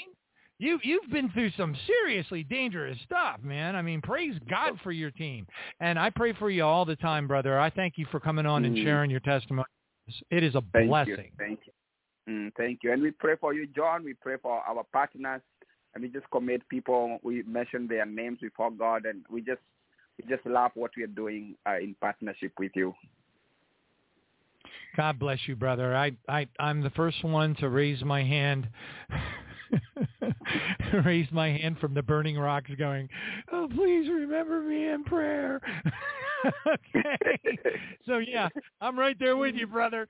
God bless you. Hey, at least I'm Thank not you. like 61 years old and running from lions in the middle of Eydrey Island, you know? but anyway, thank you so much for joining us, Sammy, and, and say hello to your, That's your right. precious wife and your little baby for me. God bless you all, and and thank you all for being so kind and loving to to seed into well such a blessed ministry that that that you know is doing wonderful things. Thank you, Sammy, for joining us. God bless you. Amen, brother. All right, folks, and now we got Robert Van- Vandriest Mitchell hanging on the line. Now, I just need you to hang in there for me a little bit, Robert, and I'll bring you right on. I don't have a lot, of, but I do have um, some sound bites that I want to play, and then uh, this is good though because this will set Robert up um, because it'll you know fuel his fire, and then he'll want to chatter chatter about it, which is good. This is good. The more the more fuel we can give to Robert, you know, the the, the better. And so um, since we're running till ten tonight, anyways, uh, we got plenty of time. All right, praise God. Excuse me. We don't have to go into overtime at nine thirty we got a live uh, live uh, uh, feed over the internet all the way up till 10 p.m. on the east coast of the United States of Babylon the Great. Praise God. All right, now what I'm going to play for you right now is a audio bite snippet of uh, the redacted team again, um, and uh, this one, this particular audio bite is a commentary uh, about the um, how much and how significantly and impactfully the United States of Babylon the Great is antagonizing Yes, you've guessed it, China. So it isn't enough. it isn't enough that that that we're uh, doing everything in our power to uh, anger Russia to the point of a full-scale World War III event. Uh, that's not enough. No, no, no, no, no, not enough. No, we have to go after China too at the same time. Okay, and why do we know this? Why do we know this? Because we know who's driving the ship, don't we? Yeah, we do. We talk about it all the time. Let's just call him the Global Satanic Crime Syndicate led by the Antichrist. We know his name. Anyway, praise God. Thank you, Jesus. Born in the land of the Nubian pharaohs, the hero of the Awalu prophecy from 1918, the son of Kenya. And we know it's all going on right now. There's no secret about it. He's Even the Bible says that the Antichrist has no you know, affinity for women. and if you haven't figured out by now that his so-called quote wife okay, isn't a female, then uh, yeah, you you know you got a little bit of learning to do. Anyway, praise God, thank you Jesus, hallelujah. It isn't the kind of stuff I like to dwell on either. I'm not a real big fan of L- LGBT, LMNOP, ESG wokeness, but hey, we're thrown in the middle of it, and praise God for it because you know what keeps us on the edge of our seats. Praise God because we are getting real close to take off. Five four, three, two. Here we go. Anyway, I'm going to go ahead and play this little snippet. I don't know how much of it I'll play. It's 18 minutes long, but I'm gonna, only going to play a little bit of it uh, so you can get a taste of what they're talking so about. So while you were all distracted and while we are all distracted with the banks collapsing, the United States is moving closer to a war with China this evening. Over the past few days, the United States has ramped up its rhetoric and war footing with China, moving huge amounts of ships and weapons towards China in fleet. They're moving a fleet there, which is great, great news. Uh, they delivered broad, uh, they delivered brand new nuclear submarines as part of this deal with Australia. That's about to happen. And members of U.S. Congress are openly talking about war with China. And for the first time that I can remember, China is openly talking about the U.S. provoking a war with China, which China never talks about this. They never open their mouths about this. They stay quiet, but not now, as Arnaud Bertrand uh, points out from this Wall Street Journal piece. This is exactly what Xi Jinping had said. And Arnaud says, you know, to my knowledge, this is an unprecedented statement by Xi. So here's what Xi Jinping just said. Western countries led by the United States have implemented all-round containment, encirclement, and suppression against us, bringing unprecedentedly severe challenges to our country's development. And as Caitlin Johnstone re- reports this morning in a great piece, she calls and she has a she has a piece up called "The Drums of War with China Are Beating Much Louder Now," and she really lays out what's happening. She says, "quote Comments from both Washington and Beijing have suddenly become much more pointed and aggressive in recent days, with talk about hot war now being discussed as not just a real possibility, but in many cases a probability. So that's good. What's a hot war? As a, as opposed to a Cold War? Well, actual war war. Actual missiles are fired rather than the talk of missiles being fired, like a Cold War. Hmm. Members of the U.S. Congress are openly saying that we are now at war with China. Oh yes. So I don't know if you know that, but according to our members of Congress who just got back from Taiwan, we are at war with China, so we better get prepared. Here's Representative Tony Gonzales, who just returned from Taiwan where we just sent a whole bunch of weapons. Watch. Uh, my first question is, is for is for you, General. I just got back from a trip from Taiwan. Uh, it's the second trip to Taiwan in the past 14 months. Uh, I spent 20 years in the military, as my good friend August uh, Pfluger pointed out, our chairman pointed out. Uh, I know what war looks like. We're at war. I mean, uh, this is a war. Uh, maybe a Cold War, but this is a war with China with the, the People's Republic of China every single day are invading Taiwan via their cyberspace. Uh, not only that, but the, question I have for you is in particular, your, your expertise is in air. Uh, I spent five years as a uh, as an air crewman flying against China. I, I know exactly when they come out and they they uh, intercept our our aircrafts. Uh, yeah. So he goes on. So I don't know. Who, did you guys vote for war with China? Because I sure as hell didn't. Um, do these people even understand what they're saying? The deep state is actively pushing for war with China as the U.S. dollar continues its downward spiral. Here's Representative Chris Stewart this week calling for the abolition of the one China policy, meaning Taiwan is not part of China anymore, and that's enough to provoke China into a war that the United States will not win. Remember, the Biden administration's policy on this is there's a one China policy. So here he is saying that there's now no, no one China policy anymore. Listen. Um, we have this policy of strategic ambiguity, which has served us well for the last 30 years. But I wonder if it's not time for us to declare another policy, a new policy, and that is we will defend Taiwan. It's pretty clear the president seems to think that. Um, and I think if we're going to deter, again, understanding the, the need for strategic ambiguity before, but times are different now. If we're going to deter, I think we have to be clear in saying, yes, we will defend Taiwan militarily if we have to. Director, am I wrong? Uh, and, and has there been a change in the, in the administration's policy re- regarding ambiguity? So I mean, let's just do that, no matter the cost. Let's just blow it all up. Let's just blow it all maybe, up. Maybe somebody maybe somebody can help me out on this, but deter China from what? What is in that, like we need to deter China. Deter China from doing what? They're not invading. They're not like Um, no taking over economically. Taking over economically. That's that's what we're trying to deter them from is taking over the U.S. dollar hegemony. Although they won't come right out and say it, that's exactly. So they keep saying they keep trying to pretend that China is trying to invade different places, which is not happening. Right, and the Wall Street Journal over the weekend published a headline that I I was like, are they kidding with this?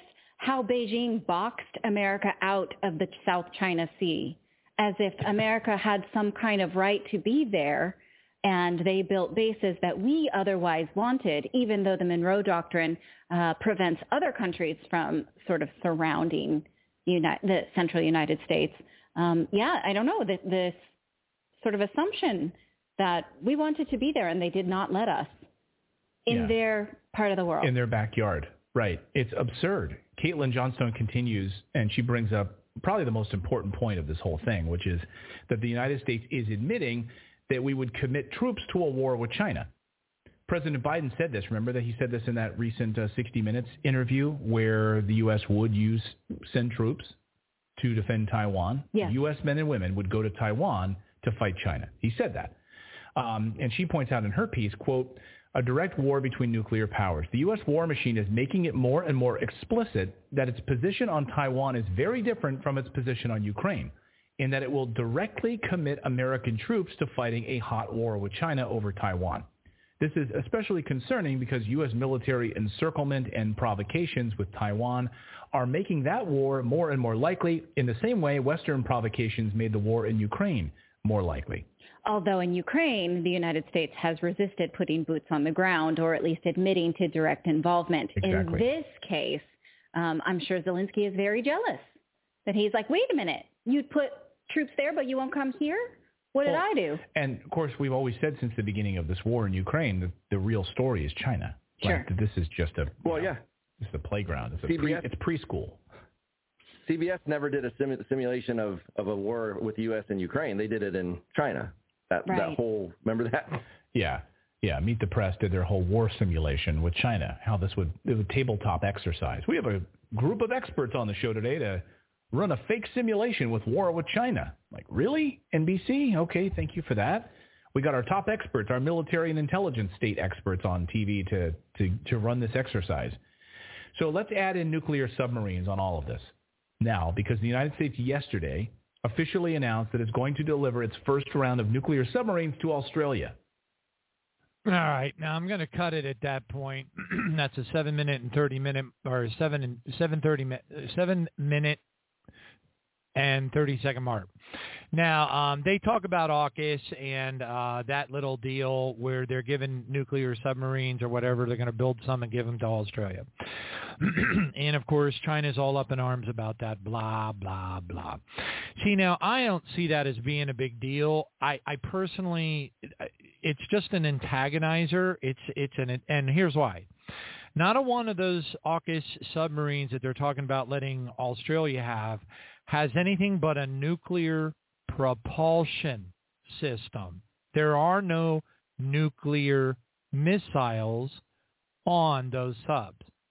All they have is regular, standard, traditional torpedoes, blah, blah, blah. So they're really, you know, the it's really an antagonizer. It's something to make China more angry than they already are. And if you really, if you look at the map of the world, almost like a game of risk, which I've seen them, by the way, recently, when they're talking about the United States provoking China, the United States moving machinery, moving uh, naval forces, task forces over, you know, that whole thing that we did with NATO and have been doing with NATO now for the last, wow, like 10 plus years around um, uh, Putin and Russia where little by little we've been scooting up a little tighter, little tighter, little tighter, little tighter, little tighter with NATO uh, military um, armaments and fronts and military, you know, regiments uh, and equipment. That, you know, we've been moving closer and closer and closer to Moscow. More and more uh, European countries joining with NATO uh, for wow, like it seems like forever, really. I mean, it's it's definitely been ten years plus, and it's been know, we, so we've been tightening the NATO squeeze, if you will, surrounding everything and everything and anything that that is as Russia for years and years and years. Okay, and it wasn't until Russia said, you know what, you guys are bombing and killing babies every single day, you Nazis, which they are, they're incredible Nazis. But you know what, the United States is Nazi too. The United States of America is very Nazi. It is supporting the rise of the Fourth Reich like nothing else that has ever been seen in, on the earth, ever, ever. There are books. I wrote an article back in 2010 about it was entitled "The Rise of the Fourth Reich." Okay, then about four or five years later, another book came out called "The Rise of the Fourth Reich." I bought it, started reading, and I was like, "Oh, I already know all this stuff," and I tossed it on my in my library. But now there's even another book that has come out recently that is entitled "The Rise of the Fourth Reich." Now, of course, they're talking about the global reset. They change the names around. They keep us all confused. Sleight of hand. Look over here. Look over there. Look over here. Look over there. Uh, nobody knows which way to look. Everything is confusing. Even Obama is quoted as saying that if we, once we get people to not trust any source of information, we have won the war, the the information war.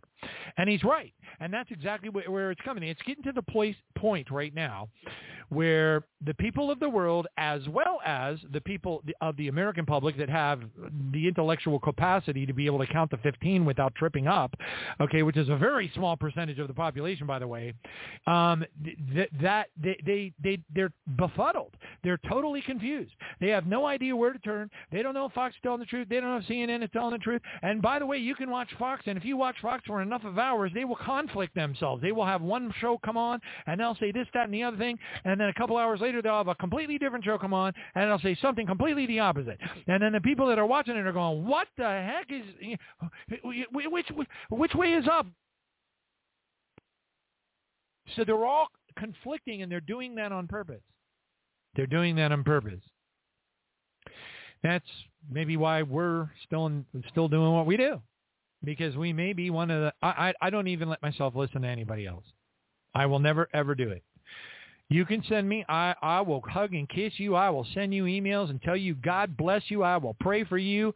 i but if you can send me all the preachers out there that you want to send me links to, and I one thing I can guarantee you, I'm not going to listen to them because I have an agreement with our Heavenly Father, and I stand by those agreements because I fear Him. And that agreement is He tells me what He wants me to know. And then, of course, because I'm human and we all see through the mirror dimly, I got a you know 20% at least margin of error. That's why I always have disclaimers. I always, when I came on with the radio show, the last radio show where I was talking about the collapse of the bank, this could be the, the domino effect that causes the, the you know the, the consummation uh, and the completion of the third seal. Okay, I mentioned multiple times the last show and this show about the Pentagon releasing information about a mothership floating around and, and, and out in outer space, and we have the David Doetry vision. We got the Sory Park vision uh, of the rapture, where a giant round, uh, you know, copper-shaped, um, gigantic mothership is is seen on all the TVs across the world. All right, and all this stuff is coming, culminating. It's coming together. It's coming to an intersection. It's coming to an explosion of events. And you know, at the end of the day, it doesn't really matter to me what somebody else says. I'm not. It's not like I'm going to block them. They're willing to. I love them. I will bring on brothers and sisters in Christ that have absolutely opposing opinions, and I do all the time. As long as they don't say something that I know is going to end up sending somebody to hell. I will let them share whatever they want to believe because it's okay. We can have dissenting opinions. There's nothing wrong with it, but we're not allowed to have contentions and dissensions. Those are called out specifically and explicitly in Galatians 5:19, and it says that those who practice such things will not inherit the kingdom of God. It's not about heaven or hell. It's about your inheritance. So we got salvation, which is free, and then we got what we get through our works, which is inheritance and rewards. Get it? That's why Jesus said in Revelation 22, uh, verse uh, 1 or 2, he, he, says, you know, behold, uh, you know, I come quickly and my rewards are with me to give to each according to their work. So anybody that's out there that tries to say, oh, he's preaching work work-based salvation, all they're trying to do is make sure that you live in a pup tent the whole time that you're in heaven. Because works are extremely important to Jesus. Works are extremely important to God. That's why there are entire chapters of the Bible that are dedicated to works. Like 1 Corinthians chapter 3, verses 14, 15, 16, 17, where it says, your works will be tested of what sort they are. What sort they are. The word is sort. And that word is in Greek. The word means what quality they are not quantity, what quality they are. And then I have the testimony, which I have read on the air before. And by the way, I think it's is it in Tommy Hicks Vision or where did I read it? I'm trying to remember. It doesn't matter. But anyway, where the guy was taken to heaven and he was being flown by an angel over heaven and and they were looking down together over all the beautiful mansions. And one of the mansions, uh, there was a, a, a pastor of a church, and he was out in, the, in his front yard, and it was just so beautiful. And they were both commenting to each other, "Oh my gosh, that is so beautiful! It's so gorgeous. The grass is so green, and the plants and everything. Oh my goodness!" And and the angel turned to the man and said to him, while they're flying over heaven and they're looking down at this guy, the the angel said, "The Lord God did not give that pastor that mansion because he was a pastor." The Lord God gave that mansion to that pastor because the way he prayed for other people. Our Heavenly Father rewards us as long as we're praying out of love, because remember it says in 1 Corinthians chapter 13, where, where Paul's talking about love, he says, you know, you can give your body to be burned, you can, you can, you know, and everything, but if you don't do it out of love, it will profit you. That's the word, profit you nothing. You will not get a reward. That's what Paul's talking about. So that's why I constantly preach and I bang it into people's heads and I beseech you in the name of Jesus. The step number one is you've got to make the Lord your God your first love. Jesus is your first love. You got to love the Lord your God with all your heart, your mind, and your soul. That's the biggest, number one, most important commandment of all. And if you are not obeying the most important commandment in the entire Holy Bible, where do you think you're going to end up in heaven? Where do you think you're going to end up in heaven? Heaven is not a flat playing field. Everybody doesn't live on the same street. It doesn't work that way. All of our houses aren't the same. Some of us get city mansions. Some of us get country mansions. Some of us get both. Some of some of us get banished in pup tents to some hill far, far away. Uh, come and visit me sometime. Praise God. Anyway, hallelujah. So that's why I'm telling Sammy every time he comes to the show, I'm like, Sammy, come on, man. You got to like totally like, you know, remember me, man. You know, se- you know, send an angel over to fetch me or something so I can come and party with you uh, when you're cooking out and having some big old steaks. Because by the time we get to heaven, at the rate that Bill Gates is going, we're going to be eating veggie burgers until we get out of here, made out of bugs. Thank uh, Allah Klaus Schwab. All right, praise God. Thank you, Jesus. Now I'm going to play this next little audio bite. And this is a Dr. Uh, Stuckelberger. That is her, that is her la- last name. Her name is Dr. Stuckelberger. And one of the reasons why I know that everything that she is saying is, first off, it's everything that we've been talking about that the COVID mRNA vaccines have in them and what the contents of the mRNA vaccines are designed to accomplish. Okay? And, um, excuse me.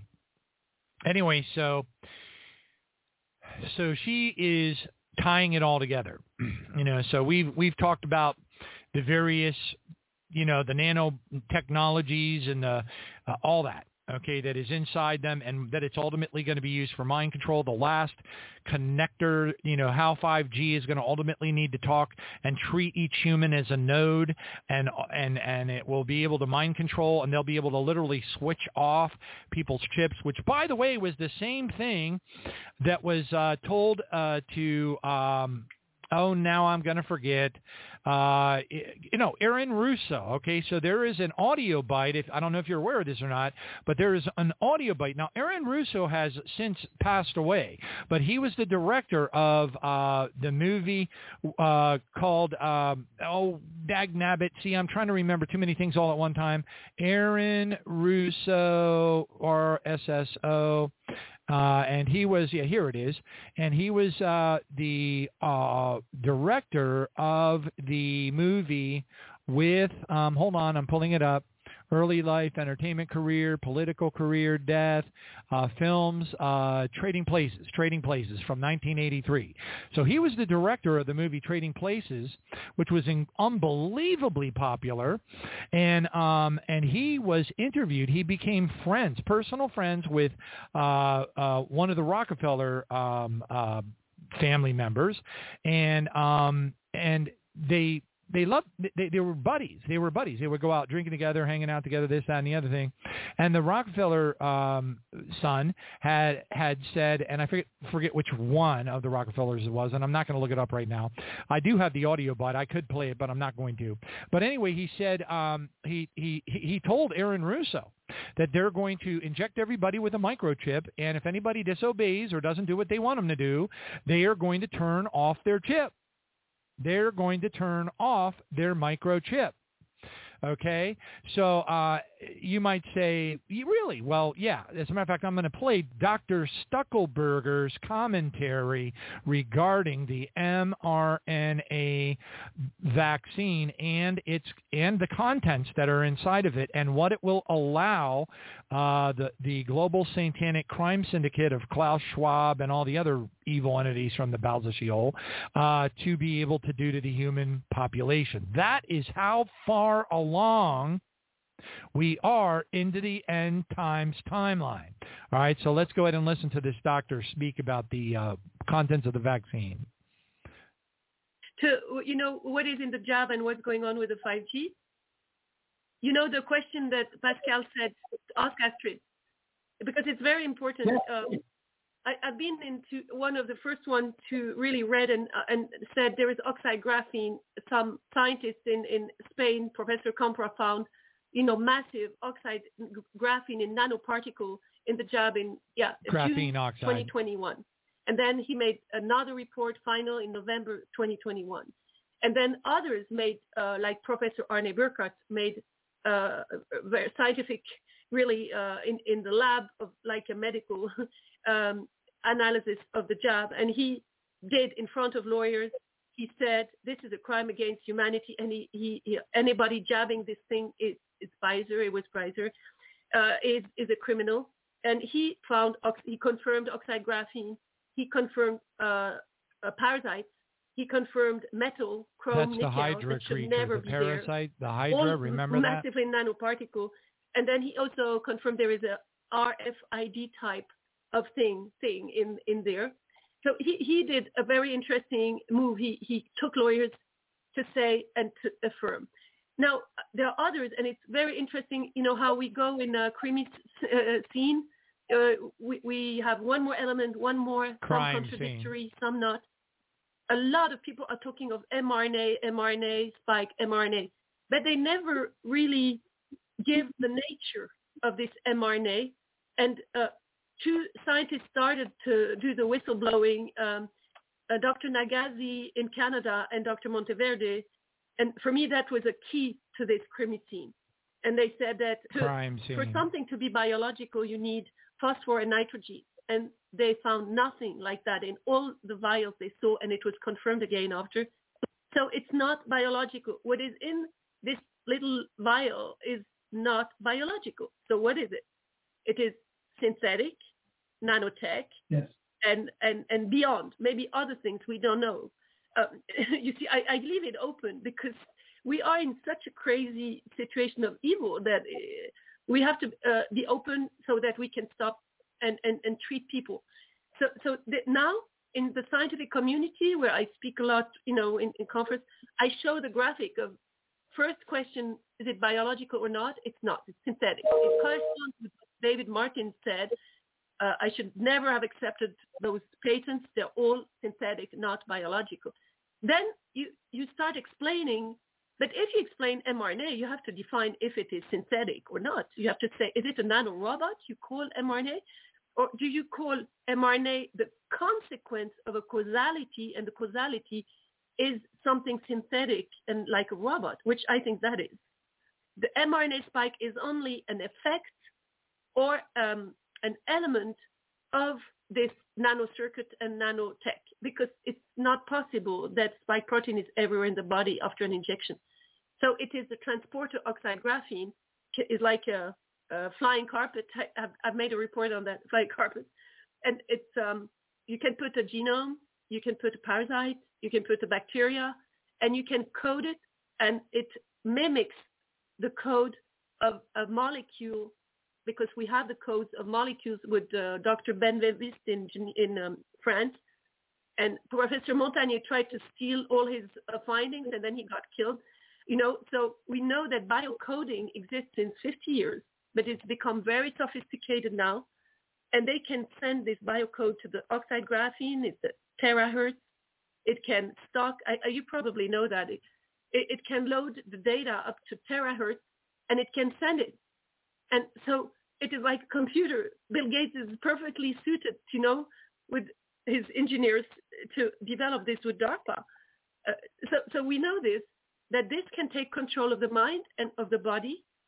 And I invite everybody who has not seen this fantastic video of uh, Dr. Char- Charles Morgan of DARPA, and he's teaching on YouTube the military how you, oxide graphene can take command of someone on the other side of Earth through Wi-Fi, and it's called Psychoneurobiology and War. I don't, you've seen it? Psychoneurobiology and War. WI speaker event for a few that can make it. Um, today we have Dr. Charles Morgan coming to talk to us about uh, neuroscience and psychology and a whole a whole gamut of things. Um, right now he is a professor of national security studies at the University of New Haven.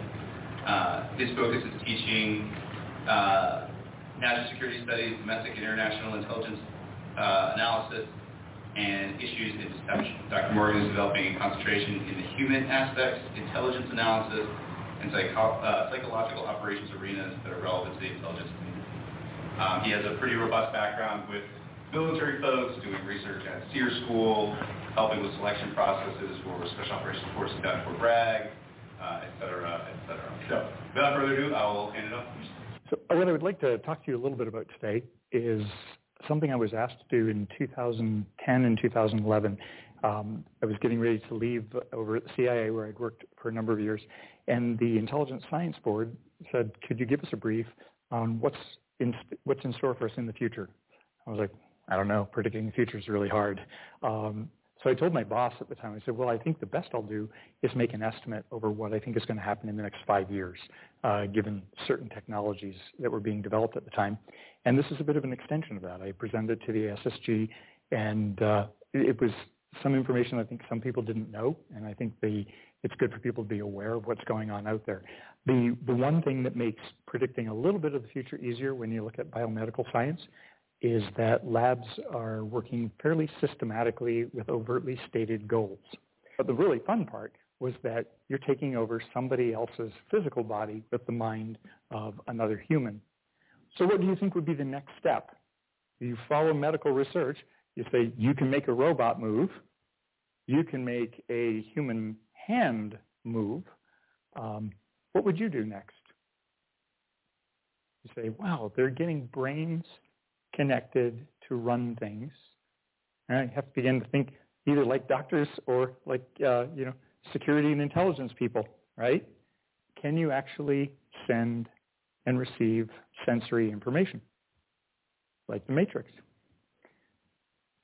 Dr. Venter's work is my my view the equivalent of the development of nuclear weapons when you realize uh, that he created life in a cell back in 2010. I don't know if people are familiar with his work, but this technology paired with something called CRISPR, which is like an editing software for genes, makes a number of things immediately available. What he did is he programmed yeast cells to produce anything he wanted. They can produce perfume, they can produce petroleum, they can produce any peptide, anything we program the DNA to do, and it's in the living cell. Right? So in medicine, the goal in medicine now is to be able to do uh, designer medicine and therapy, if we can design a cell to get into your body and release the right product for you, you won't be losing half the drugs you take through your liver when you swallow a pill and it gets digested. These can be inserted into you through the hypospray uh, needles, almost like Dr. McCoy on Star Trek, giving you the hyperspray. It just blasts now plasmids into your squamous cells. But uh, Venter was able to do that and has the patent on the technology. But you can engineer anything. You can engineer a unique thing that would only kill one person in the world. You can engineer a unique thing that would only kill one person in the world. You can engineer a unique thing that would only kill one person in the world. All right. you can engineer a unique thing that would only kill one person in the world. Well, what say you that we tie this all together with the actual Aaron Russo testimony about him and his friendship with Nicholas Rockefeller back in the mid-80s? Here it is. And if we have learned anything from history, it is that power corrupts, and absolute power corrupts absolutely. This is Aaron Russo, a filmmaker and former politician. To his left is Nicholas Rockefeller of the infamous Rockefeller banking and business dynasty. After maintaining a close friendship with Nicholas Rockefeller, Aaron eventually ended the relationship, appalled by what he had learned about the Rockefellers and their ambitions. Uh, I got a call one day from um, an attorney woman I knew, and she said, would you like to meet one of the Rockefellers? I said, sure, I'd love to. And uh, we became friends, and um, he began to divulge a lot of things to me so he said to me one night, he said that uh, there's going to be an event there, and, out of that event, you're going to see we're going to go into Afghanistan, so we run pipelines from the Caspian Sea. We're going to go into Iraq to take the oil and establish a base in the Middle East, and we're going to go into Venezuela and, and try and get, and get rid of Chavez. And uh, the first two they've accomplished. Chavez they didn't accomplish. And uh, said you're going to see guys going into caves looking for looking for people uh, that they're never going to find. You know, he's laughing about the fact that you have this war on terror. There's no real enemy. He's talking about how by having this war on terror, you can never win it because this is, so it's an eternal war, and so you can always keep taking people's liberties away. And I said, how are you going to convince people that this war is real? He says, but the media. The media can convince everybody it's real. I mean, you know, it's just that you keep talking about things. You keep saying it over and over and over again, and eventually people believe it. You know, you created the Federal Reserve in 1913 through lies. You create 9/11, which is another lie. Through 9/11, you then you're fighting a war on terror, and now all of a sudden you go into Iraq, which was another lie, and now they're going to do Iran. You know, and it's all one thing leading to another, leading to another, leading to another. Now, I would say to what are, you, what are you doing this for? What, what, what's the point of this thing? You have all the money in the world you ever want. You have all the power. I said, you know, you're hurting people. It's, it's not a good thing. And he would say, what do you care about the people for? Take care of yourself and you take care of your family. And then I said to him, what's the ultimate, what are the ultimate goals here? So the ultimate, the goal, the ultimate goal is to get everybody in this world chipped with the chip, with the RFID chip, and uh, have all money be on those chips and everything on those chips. And if anybody wants to protest what we do or violate what we want, we just turn off that chip. All right. So if anybody complains or protests or don't like what we do, we just turn off their chip. That is a testimony of Aaron Russo from the mid-'80s after befriending Nicholas Rockefeller. Mid-'80s.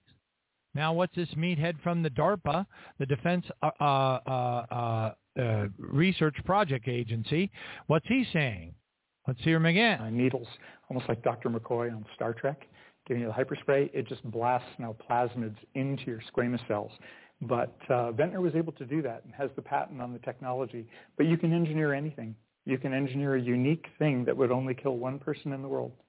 You can engineer a unique thing that would only kill one person in the world. You can engineer a unique thing that would only kill one person in the world. Hmm. That's interesting. Let's see. 1985, 1995, that's 10 years. 2005, that's 20 years. 2015, that's 30 years. And now we're almost to 2025. That'd be 40 years. And now they're injecting the substrate that can be controlled by 5G technology with, uh, you know, graphene oxide and, as that woman put it, you know, some kind of a bio critter, okay, which we already know is that that that that. Oh God, the. Um, uh, anyway, it's it's just out of control, and I'm tired, so I'm not going to try to remember. It's the Hydra, you know, the Hydra thing. All right, so it, and gosh knows what else is in there. And there's probably a whole bunch more stuff. And you might you might wonder where a lot of this technology is coming from. And I'm going to tell you straight up. I'll tell you where it's coming from. It's coming from the fallen angels. The military industrial extraterrestrial complex is extremely real extremely real. These guys are not that ingenious. I'm just going to tell you, they're not as ingenious as you think they are. They're getting this technology from the deep underground military bases, the operations, Dulce, some of the other ones, I don't know what all the names are. Maybe brother Robert can grab out a piece of paper while he's listening to this and write down the names of all the different underground bases that he's been to.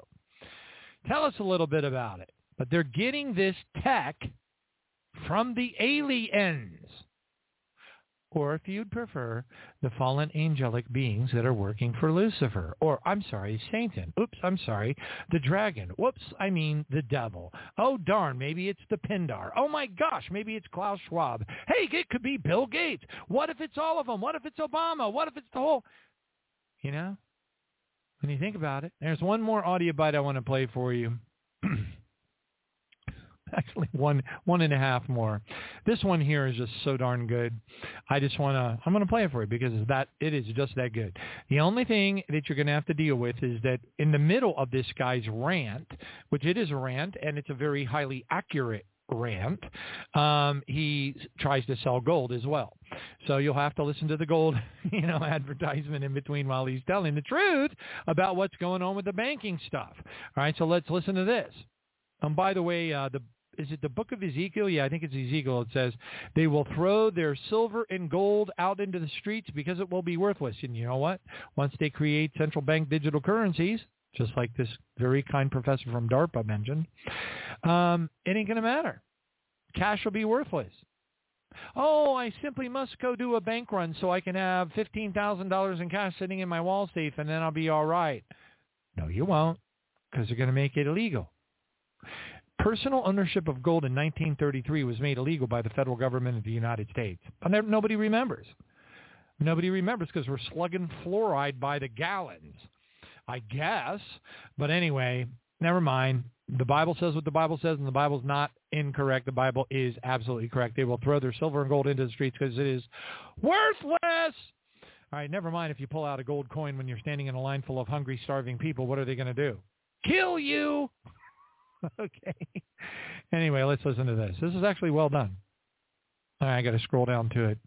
Unfortunately, this website is just so just gushing with advertisements, but that's A right. World Economic Forum insider has been caught boasting that the Silicon Valley bank crash was an orchestrated plot that went perfectly to plan, and the crash will have a domino effect on the banking industry, leading to a global financial meltdown. It's been a crazy few days for the banking industry, specifically for Silicon Valley Bank and its shareholders, as it went from supposedly stable and solvent to closed down by the regulators in the space of just over 24 hours. And it appears the domino effect has begun already, with Signature Bank in New York closed by regulators citing systemic risk. Anyone who thinks the SV Bank collapse was a coincidence has not been paying attention to the details. The hidden hands at work here have left their fingerprints all over this one. And when it comes to this amount of money, there are no coincidences. Meet Joseph Gentile, an executive at SV Bank. Do you know where Joseph Gentile worked before he was at Silicon Valley Bank? He was the chief financial officer at Lehman Brothers, which was the largest bank to crash in US history. That's one hell of a coincidence. But it gets even worse. Where do you think he worked before the Lehman Brothers? Do you remember a company named Enron? Enron was an energy company based in Houston, Texas, and a Wall Street darling in the 90s. Do you remember Enron getting shut down in late 2001? Enron was the biggest bankruptcy in US history and the biggest audit failure. The founder and CEO were sentenced to 24 years in prison. And it just so happens that Joseph Gentile was at the helm of all three companies before they went to the wall. And unlike his colleagues, he has never faced justice. The mainstream media want you to believe that this is just a coincidence. But there are no coincidences. Mainstream Twitter users are joking that Joseph Gentile is just really bad at his job. But they just don't get it. There are no coincidences, and Gentile is really good at his job. He and others like him are doing the bidding of the global elites, and they are being richly rewarded repeatedly while ordinary people are being robbed blind. The drama in the banking sector and the collapse of the Silicon Valley Bank has a lot of Americans concerned about how to protect their money. The People's Voice has partnered with our friends at Goldco to help you get started in adding gold and silver to your portfolio to protect your savings from the global silver will save Visit tpvlikesgold.com now. It's a smart play, trust me. Gold and silver has been a store of value for thousands of years, and they have always held their value. The US dollar lost 85% of its purchasing power since 1971, when the central banking cartel ripped all of us off by doing away with the gold standard. We chose Goldco because they are on honest and reputable, every rated A plus by the Better Silicon Business Bureau, Valley with thousands of five-star reviews. And if you're quick, you can get up to $10,000 in free silver when you open an account. If Visit this guy wasn't saying so much incredible What we are seeing is a push towards Oh, global government that's being camouflaged and cloaked in humanitarianism, multiculturalism, as well as manufactured threats, such as global warming and pandemics, in order to condition the population into accepting globalization and a one-world government. In order for this to occur, the global elite are planning to create a global financial crisis, the likes of which the world has never seen. Out of the ashes of this financial crisis will rise a phoenix of a new international economic order. The public will be told that this new order is the only way to stabilize the world economy and save what little remains of their wealth. And if we've learned anything from the manufactured crisis that was the COVID pandemic, the mainstream masses are likely to fall for the deception, hook, line, and sinker. It will be our job to educate the masses and stop this great deception from succeeding. Subscribe to the People's Voice and join our locals community. All right. so anyway, he does an outstanding job, but he wants you to sell you silver and gold. like, come on, man. You think they're going to let you know if, if if the federal government outlawed outlawed personal ownership of gold during the Great Depression? What makes anybody think that they're going to allow personal ownership of gold? You know, there's no place to hide. I, I used to tell people while I studied the uh, Argentina I think it was 2002 Argentina uh, financial collapse, and I um, have really, really, really, really, really studied World War II Germany and um, the Jews, you know, that were under heavy persecution in Berlin and different places, Poland. they would um, they would have these like little hidden hidden hiding places inside the walls of their homes, where they would put like a little stash box with cash in it because cash was the only thing that worked. During the, the financial collapse of Argentina, and this was a real financial collapse. This is horrible. A lot of people died. It was absolutely horrible. Uh, I think it was back in 2002, but I'm not sure. Don't hold me to that. And you don't have to like send me an email and go, you were off by two years or whatever. Just who cares? At the end of the day, I studied it because I wanted to know what would be the smartest thing to do. If I knew that, that there was going to be a global financial collapse, what uh, what would I want to do? Well, the Bible tells me not to worry about silver and gold because they ain't really worth anything. Then I knew that the the Jews under Nazi persecution would hide cash, and that's how they were able to eat. And I knew that studying the Argentina financial collapse, the only people that were able to eat then, because the ATM machines all stopped working really fast, were the people that had cash stashed inside their walls or whatever the places, or under under a mattress or whatever. So it was cash that was king. Cash is what fed their families, and the rest of them starved. Well, with uh, central bank digital currencies, cash will be disallowed. There won't be any cash. It'll be a cashless society. So you can whip it out all you want. Look at all this cash I have. And they're going to, you're funny. You're a funny, funny guy. okay. Yeah. Oh, and by the way, another lesson that was learned was that cryptocurrencies are absolutely meaningless. Because cryptocurrencies, believe it or not, while you cannot tell what the person is buying with the cryptocurrencies, the cryptocurrencies are upheld. they are upheld in the banking system.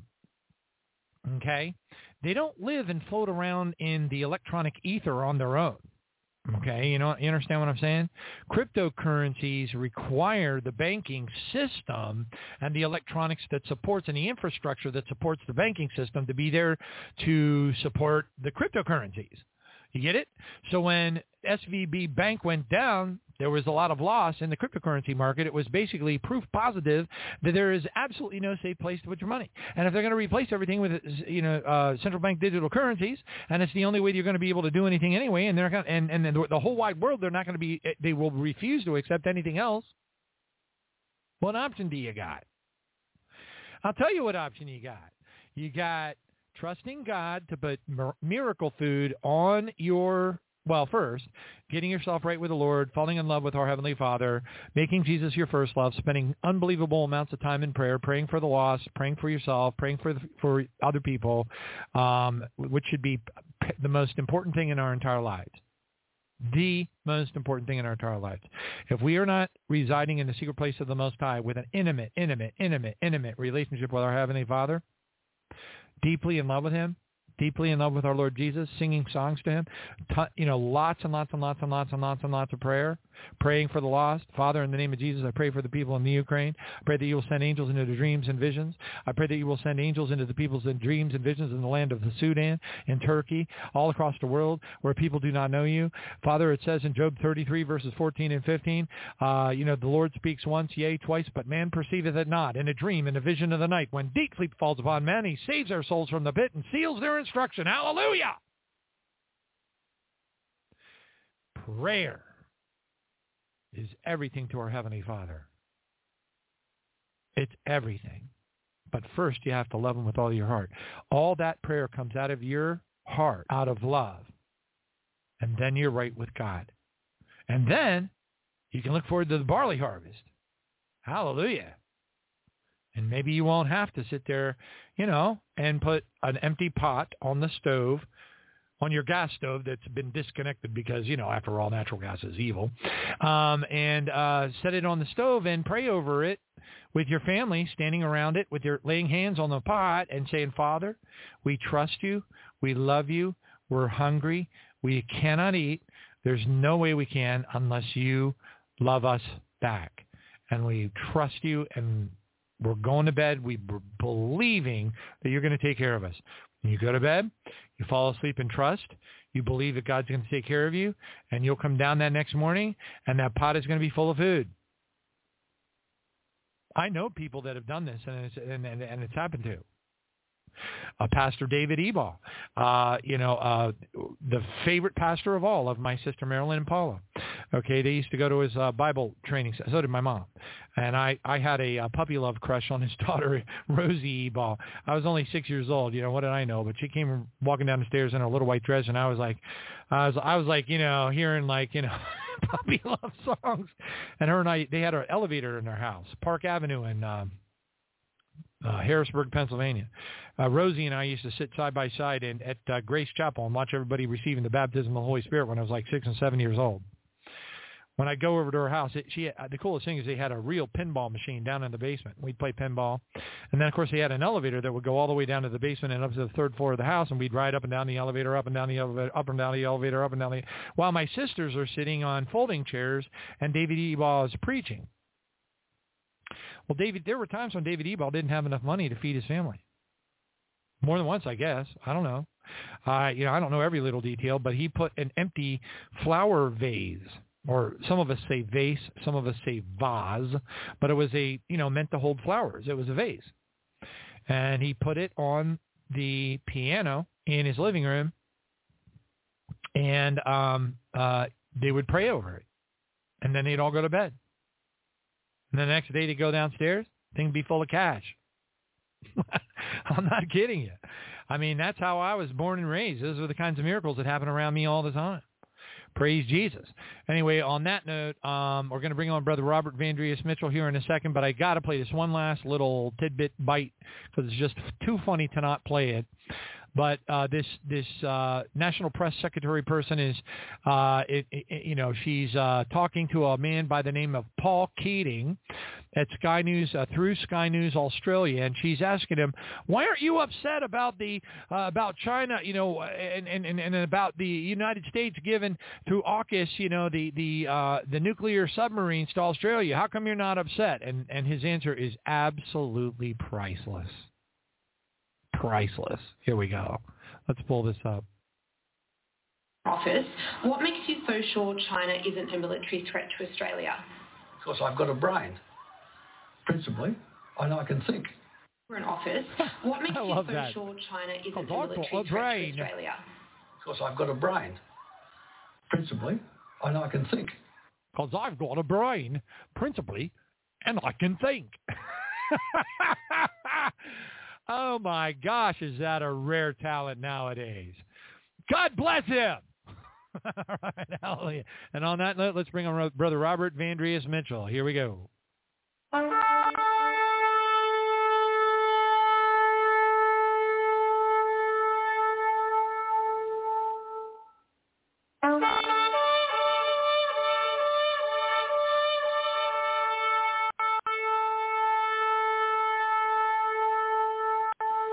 Thank you, Brother Robert, for hanging in there. How you doing, buddy? Maybe he fell asleep. Robert, are you there? He was having some internet problems. Uh-oh. Well, if we're not hearing, here, I'll turn it off and turn it back on again. Let's see. All right. I'm going to turn it back on again. Brother Robert, are you there? Robert. Hello. Do you think he could have fallen asleep? Let's see. What time is it over in uh, Great Britain, Wales? Dun, dun, dun. No, it's only just a little bit after 1, at 1 a.m. there. It's not.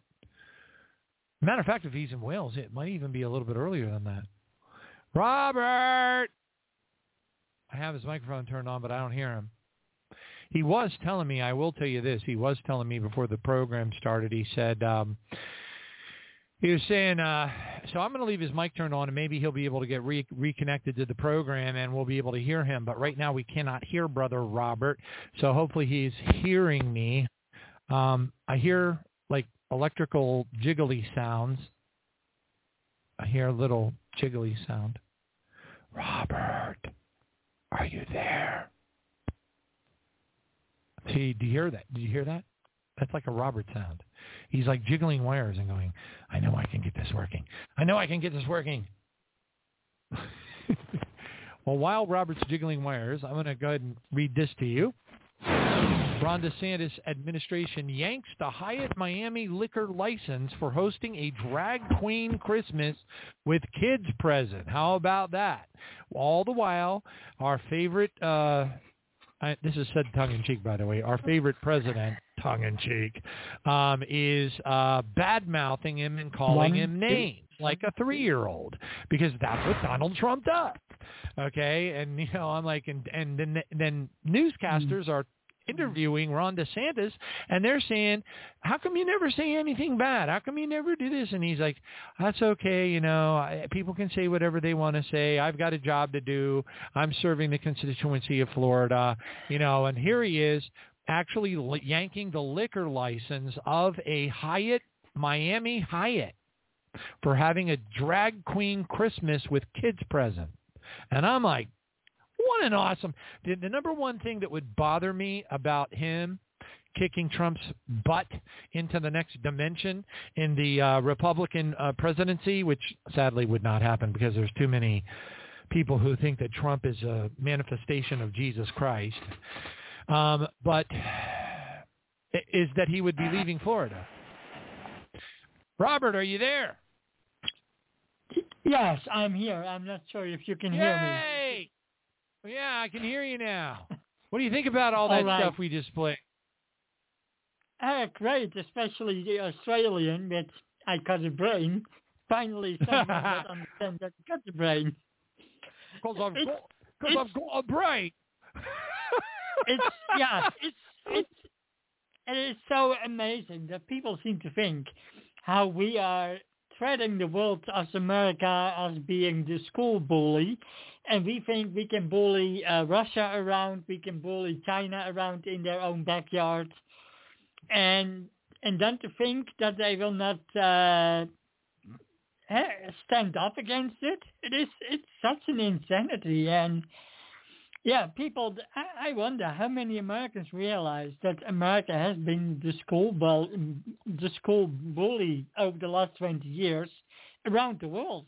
Because, for one, the the 9/11 was a self-inflicted uh, operation against its own country in order to fight to make Muslims fight against Christians, and of course that didn't work. Thank God. Then we invaded Afghanistan and of course uh, Iraq, especially with the so-called weapons of, what was it again, the weapons of mass destruction, but never existed any longer. So, and then we had all the uh, color revolutions from 2007, but the latest that the Biden government want to uh, implement in Russia. And thank God, uh, Putin has a very massive uh, patience because if I was Putin, I'm not sure if I had that patience with this idiot of Biden, but and his cronies. And then now, and of course now uh, Biden that want to start a war with uh, China. Well, it was I think in 20 yeah last year.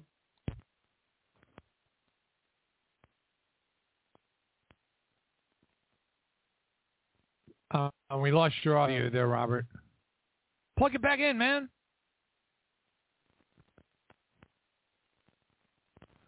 We all need a, we need to take a love offering for Robert and get him a new headset. Robert, I can I can hear him. You can hear him, can't you? Jiggling wires, right? Robert, he's there. I just know he is. I'll be coming. Let's see here. Oh, uh, there is a veritable smorgasbord, orgasborg, orgasborg, after the gates have shut each night. When the lights go down and can be found on the ground all around, oh, how a rat can glut. Melon rinds and bits of hot dogs, cookie crumbs and rotten cotton candy, melted ice creams, mustard dripplings, moldy goodies everywhere. Robert! Lots of popcorn, apple cores, banana peels, and soggy sandwiches, and gobs of gorgeous cooked to gobble at the fair. Robert! Robert! Can you hear me now? Oh, there he is. There he is. He popped in. He came in from Planet Pop. Are you there? I am here. Yes. Can you hear me now?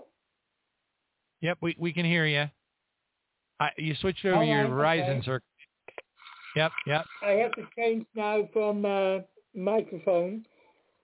So, uh, what I said, uh, if America had to fight a war right now, a physical war, we would lose completely because our stockpiles in any form of weaponry has completely depleted. It will take 10 years to fill everything up. I'll, not to mention, uh, the, the companies cannot even work hard enough to replenish what we have given away to uh, the Ukraine and other countries. So it is such an insanity with uh, with, with, Biden. Uh, not to mention, if China will, China don't have to fight because they control all the exports of the making of goods, so they can literally close down all the uh, all the goods that come into America. Not to mention they can stop all the, the boats from leaving uh, leaving China to the U.S. So if necessary, uh, China can starve the U.S. to death if it comes economically without evil, without uh, yeah, shooting one bullet. So I it's such an insanity what Biden and his government are playing their games, and they're now playing it on two fronts at once. They're playing against Russia, and now uh, against China. And I get the feeling what we see with the banker crash is in part uh, a distraction in parts, and the second part of it is that they're planning for the near future to create their and to push through their digital currency.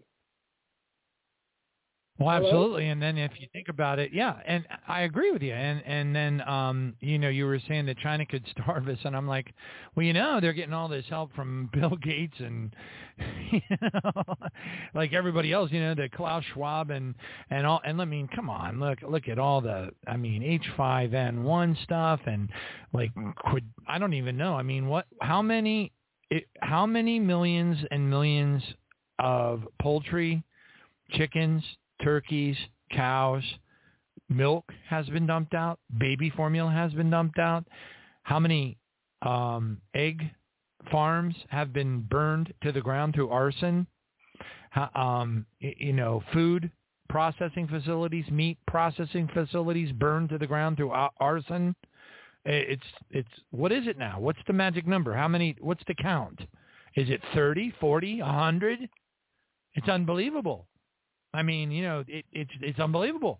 Uh, you know, so I mean, and I'm sure it's really the tip of the iceberg. I mean, what we know about the food supply um, disruptions and intentional uh, food supply facility arsons that have occurred over just the last year is practically, I mean, maybe two years is innumerable.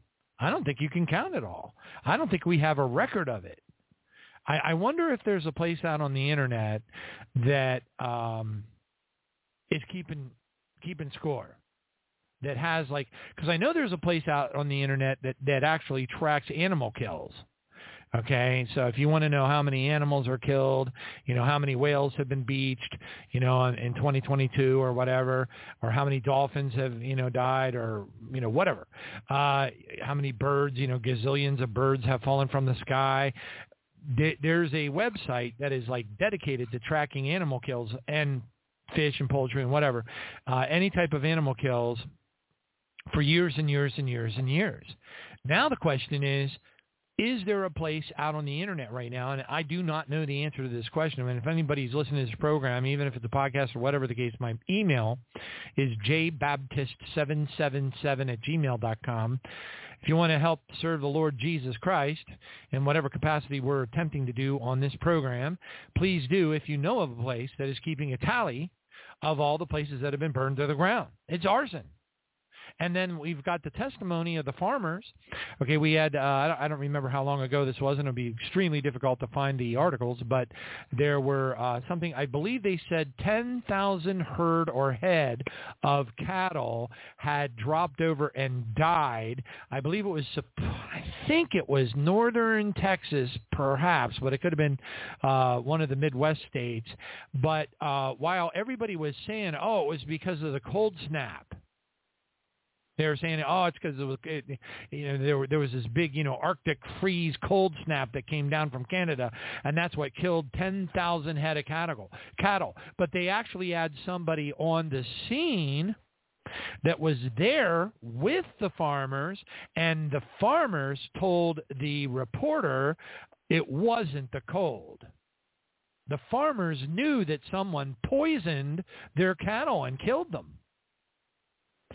And so, you know, I would love to know if there's a place out on the internet right now where they're actually tracking all this stuff because they're bringing about pestilence. They're bringing about famine. They're bringing about all the things that Jesus warned us about.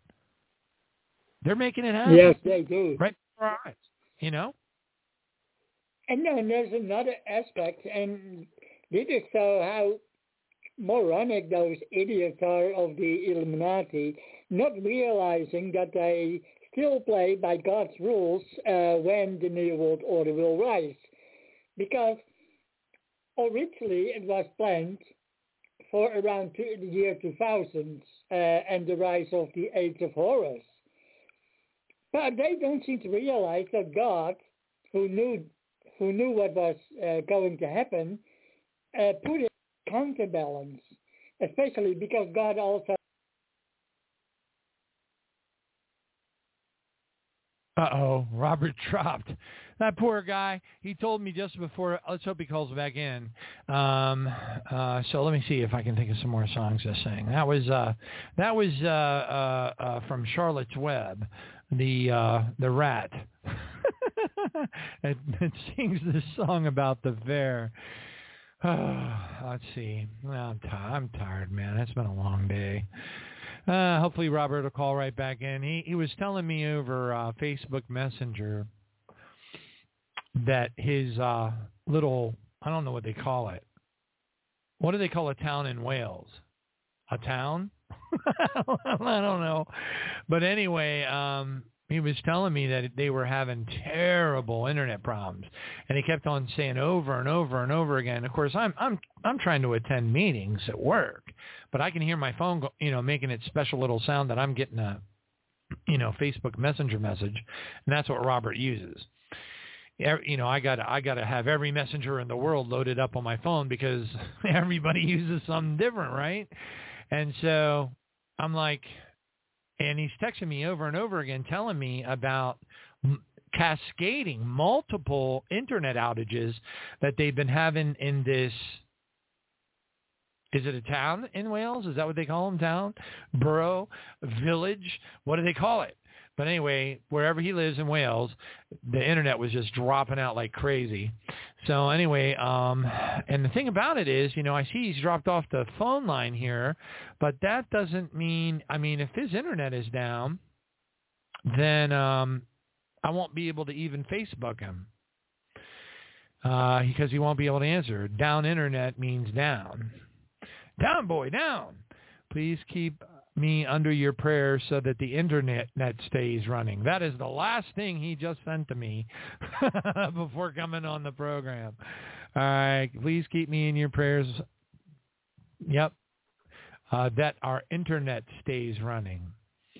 Um, yep, and yep, yep, that's what he said. I'll see if I can get it. This is absolutely silly. As, as much as I, you know, I'm, I'm a techno geek, and the very fact that I'm saying Robert, Robert over Facebook Messenger, as if he's gonna like answer back. I'm feeling kind of tired and dumb right now. But anyway, so let's take another look. No, he hasn't called back in yet. Oh man. Yep. Looks like his internet went out. So first his microphone, then his internet. Well, I guess he might have had something important to say because it looks like Forces of Darkness. Man, I I can see Klaus Schwab right now with his Darth Vader outfit, standing behind this curtain, you know, pulling all these levers, you know, uh, you know, pay no attention to the man behind the curtain. Pay no attention to that man behind the curtain. Yeah, that's Klaus, our our our uh, our lead uh, Führer, until they give uh, Obama a name under National Secu- Security Directive Number 51 for the continuity of government. Yeah, so I mean, but I, I think that was kind of eye-opening to be to play the little audio bite Matter of fact, I wonder if that's still on YouTube. I I I, gotta believe they took that down a long, long time ago. Long, long time ago. Oh, American Pie. That's what I'm thinking. All right, hold on a second. Aaron Russo. Um, Aaron Russo interview. Let's let's try this one. Let's see if that pulls it up. Dun, dun, dun, dun, dun. Yeah. Carriers. Rockefeller madness or manipulation. Okay, now here's Aaron. Aaron Russo was an American entertainment businessman, film producer and director, and political activist. He was uh-huh. best known for producing such movies as Trading Places, Wise Guys, and The Rose. Later in life, he created various libertarian-leaning political documentaries including Mad as Hell and America, Freedom to Fascism. After a six-year battle with bladder cancer, Russo died on August 24, 2007. Oh, wow. Early life, Aaron Russo was born in Brooklyn, New York, in 1943. Growing up on Long Island, Russo worked for his family's undergarment business. Entertainment career In April 1968, Russo opened the nightclub Kinetic Playground in Chicago, Illinois, originally naming it the Electric Theater. He booked numerous prominent rock groups and musicians at the club such as the Grateful Dead, Iron Butterfly, Jefferson Airplane, Janis Joplin, Led Zeppelin, Rotary Connection, and The Who. In addition to owning his own nightclub, Russo managed several musical acts throughout the 1970s including the Manhattan Transfer and Bette Midler. Russo then moved into producing and directing movies, six of them receiving Academy Award nominations and two receiving Golden Globe Award nominations. His final film would be America, Freedom to Fascism, a political documentary critical of the Internal Revenue Service in the Federal Reserve System and warning about the coming of the New World Order. Political career Russo became involved in political issues in the early 1990s when he produced and starred in the documentary entitled Mad as Hell in which he criticized the North American Free Trade Agreement, the federal government's war on drugs, the concept of a national identity card, and government regulation of alternative medicine. In 1998, Russo took his political interests to a higher level, running for governor of the state of Nevada as a Republican placing second in the Republican primary with 26% of the vote to candidate Kenny Guinn. Russo later endorsed the Democratic nominee, then Las Vegas Mayor Jan Laverty Jones, who would eventually lose to Guinn. Russo was planning to run again for Nevada governor in 2002 as either an independent or libertarian but was sidelined by cancer. In January 2004, Russo declared his candidacy for the President of the United States initially as an independent but then as a libertarian. I wonder. I don't At know the exactly that Libertarian was. National Convention in May 2004, Russo received 258 votes to Michael Badnarik's 256 votes and Gary Nolan's 246 votes, short of the majority required to receive the presidential nomination. Russo would eventually lose the nomination on the convention's third and final ballot to Badnarik by a vote of 423 euro 344. On February 14, 2004, Russo gave his full endorsement to the Free State Project, saying in his letter, I encourage my fellow libertarians and all freedom-loving Americans to consider joining the Free State Project. In 2007, Russo created the political grassroots organization, Restore the Republic, to fulfill the political ambitions laid out in his final movie documentary, America, Freedom to Fascism. Regarding the organization, Russo said his goal was to try and get the word out to the public about what's happening to America Euro, and give them an opportunity to try to change things. Death On August 24, 2007, Russo died at the age of 64 of bladder cancer at Cedars-Sinai Medical Center in Los Angeles. References. External links. America. Freedom to Fascism. Oh well, it's only got about one minute left, and it's not going to talk about his his uh, his meeting and hanging out with Nicholas Rockefeller, and I don't know when that was. All I know is that uh, uh, Trading Places was 1983. So who knows? Somewhere along that journey of many, many years, he started hanging out with Nicholas Rockefeller, and that's when the Rockefeller Nicholas gave away the the secret formula for controlling mankind. And if we get any problems with anybody, we'll just turn off their chip. And you know, think about it. If it, if it's not for if it if it is not for the graphene oxide in the in the injections, the 5G towers that are going to be needed to talk to all, to, you know, because it's going to alter and mind control everybody. Um, I, I explained to people how networks work and nodes. The reason why they need the 5G is because they, there's too many people. You know, every single person that's walking, you know, if you walk down, let's say you go to Washington Square in downtown Manhattan, you look around, there's probably like two or three thousand people standing around, talking, you know, flying kites, doing whatever they're doing. Well, th- they need cellular towers that can treat the human body as what's called a node uh, or an endpoint. Okay, a node or an endpoint. And the problem is that the 2G, the 4G, LT, all that stuff, that, it doesn't have the cap- capability because not everybody's uh, using their phone all the time. Uh, you know, phone usage is intermittent. Okay, now a phone in the background might be downloading some email, might be you know, whatever. Uh, there might be a little bit of uh, you know, minor data transmission going on in the background as your phone is updating things while you're walking down the street or heading to the Starbucks. But at the, but at the end of the day, at the end of the day, um, you know, you're, you're, hold on a second, Alexa reminder, blah, blah, blah. Okay. But at the end of the day, uh, not everybody's using their phone at the same time.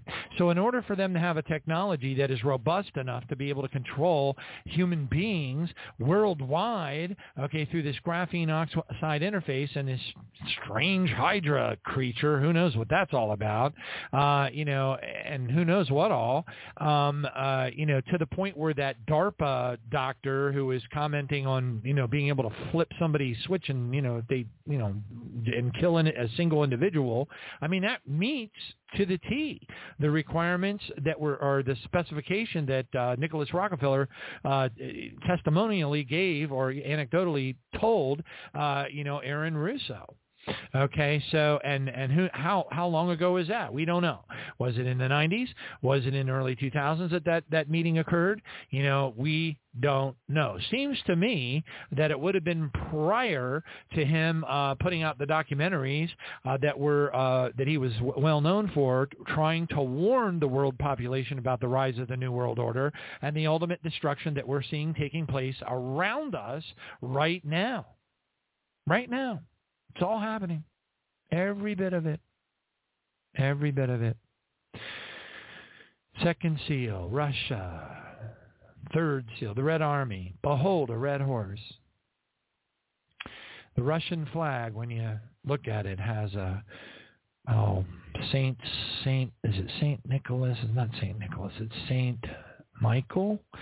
But anyway, with a big sphere, and he's jabbing this sphere and killing this reptilian being from from the top of a white horse. It's right on like the um, the flag of Russia, you know, that with with the with the coat of arms of Russia on it. Couldn't be any more. I mean, the Red Army, behold a red horse. God gave the rider of the red horse a sword to go out and kill with, and all that. You know, look what's happening to us. LGBT element of he woke woke woke woke woke lib, libs of you know libtards of TikTok or whatever it's called. You know all this creepy weird stuff. Do you know how much wokeness was going on at Signature Bank? Do you know how much wokeness was going on at uh, at uh, uh, Silicon Valley Bank? Do you know how much wokeness is going on at all these facilities. The risk, the manager of risk management for Silicon Valley Bank, her primary job was to sell wokeness. She was very proud that she was a off-white Latino homosexual. Okay? And she was very proud of that. And that was her job. Obviously, it wasn't risk management. Anyway, and then to find out later, of course, that that guy, I forget his name, and I don't really care what his name was, but we all heard the testimony that the same guy that orchestrated Enron. I used to work for Andersen Consulting. And the spinoff from when Andersen Consulting split, it was it was originally called it was it was Arthur Andersen, And then it split and it became Arthur Andersen, which was the accounting firm, and Andersen Consulting, which was the uh, technological consulting firm. Okay? And then uh, um, uh, uh the technological consulting firm, Andersen Consulting, then, right at the time that I left, I mean, literally within less than a year after my departure, spun off and changed its name and became what's called Accenture. Okay?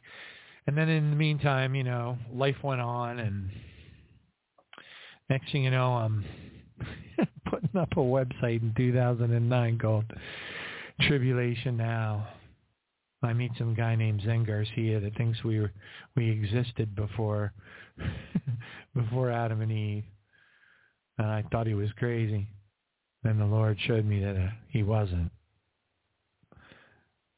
Neither was Joy Pugh.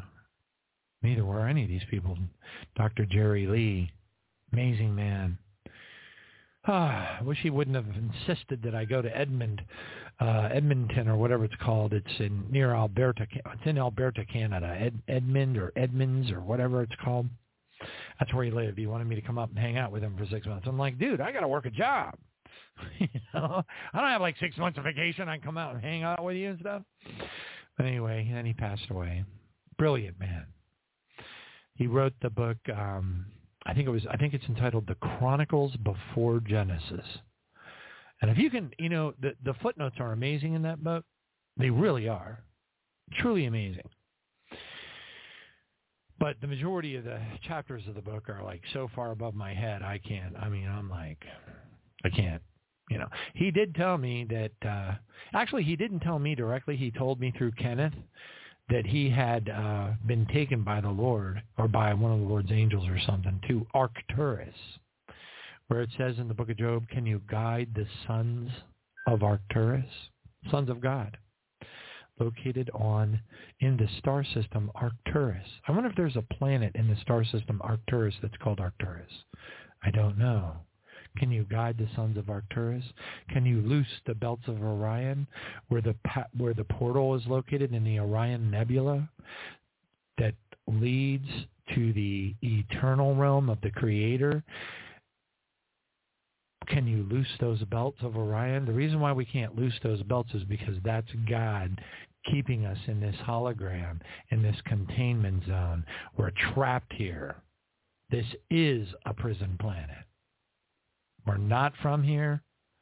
We never were from here.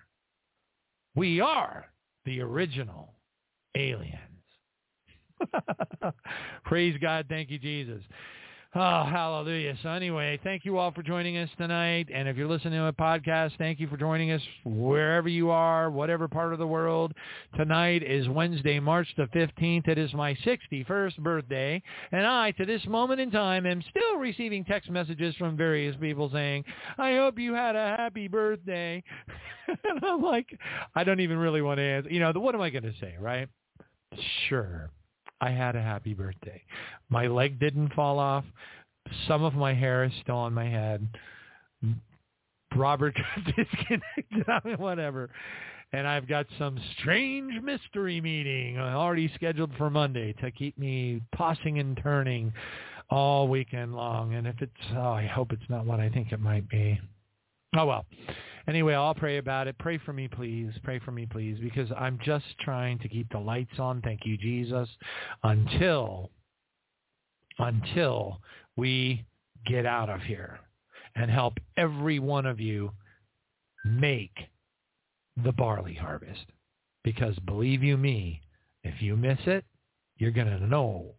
You're really going to know why I've been harping on it so much. And by the way, that's not high frequency active auroral research project, HAARP. That's, you know, bugging you about it because you're not going to like what's left. You're not going to like where you are. You're not going to like any of it. You're going to wish that you had made the first watch. And that's why I bug you, bug you, bug you, bug you, bug you. There's a whole reason I started doing this in 2009 which, by the way, I had to explain to my estranged wife, was in tears when she was telling me that she did not see God the same way that I. Now she's come a, long way. Because guess what? It's over ten years since she left me. But at the time, back then, she didn't see God the way that I did. She didn't understand why I looked at her in tears and told her I had to do the website. I had to talk to the people. I had to send out the emails I, because I, I couldn't not. I, I, I loved them. She didn't understand that. And I told, I showed her all the stuff that was going on around the world. I played the testimonies. I played every DVD that Alex Jones ever created, and every one of them has come true. Every one of them. And David Icke, Confessions of a Mother Goddess. When I played David Icke's Confessions of a Mother Goddess, that's when my estranged wife, who is now my friend, always has been, I've known her since she was 14, we still talk uh, almost like every day. And she told me that that was it. The reptilian thing was the last straw. She watched all the other stuff, but when she saw the reptilian thing, she was like, "Okay, that this, you've lost your mind." And now she sees all the stuff happening around. She sees it. She sees the videos. She even sends them to, to me. She's actually a source of information for the radio show now. How ironic.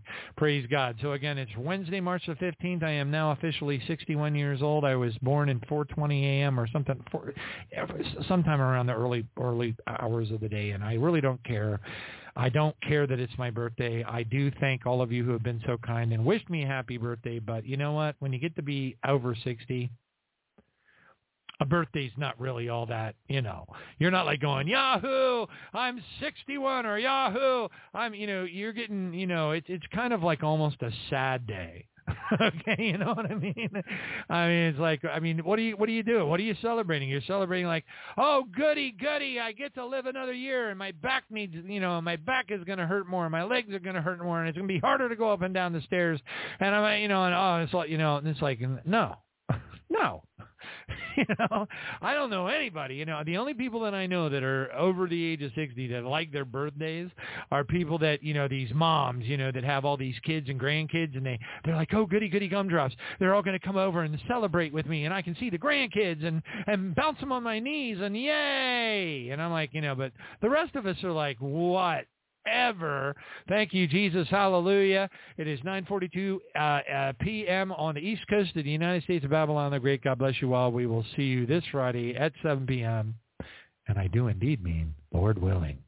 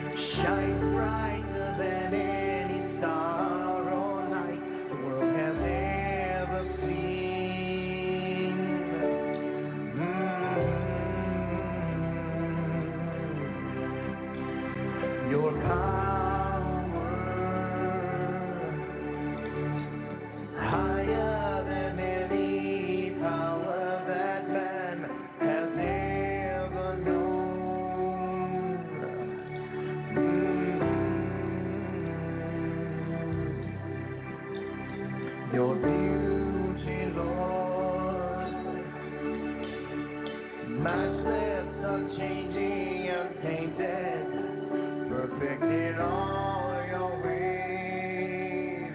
in all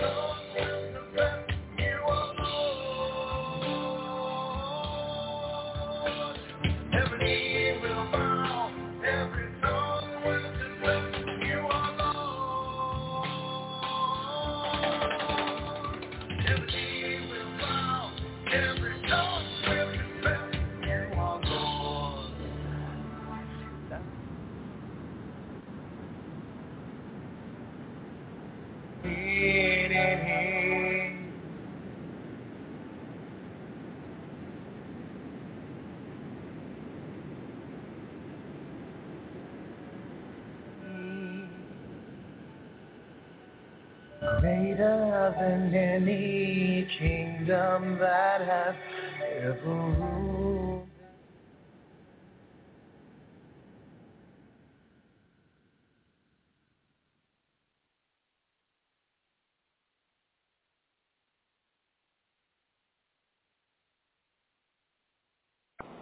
I shall lift my obedient children to the clouds, for they shall see my glory.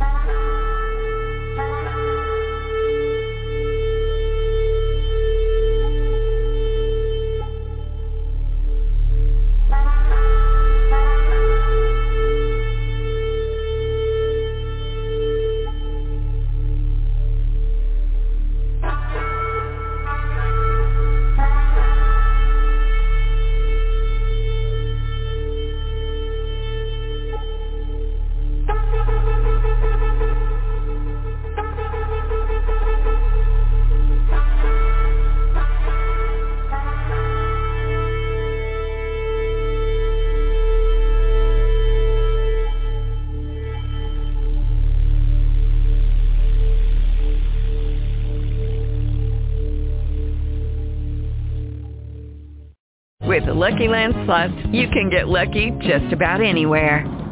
This is your captain speaking. Uh, we've got clear runway and the weather's fine, but we're just going to circle up here a while and uh, get lucky. No, no, nothing like that. It's just these cash prizes add up quick. So I suggest you sit back, keep your tray table upright, and start getting lucky.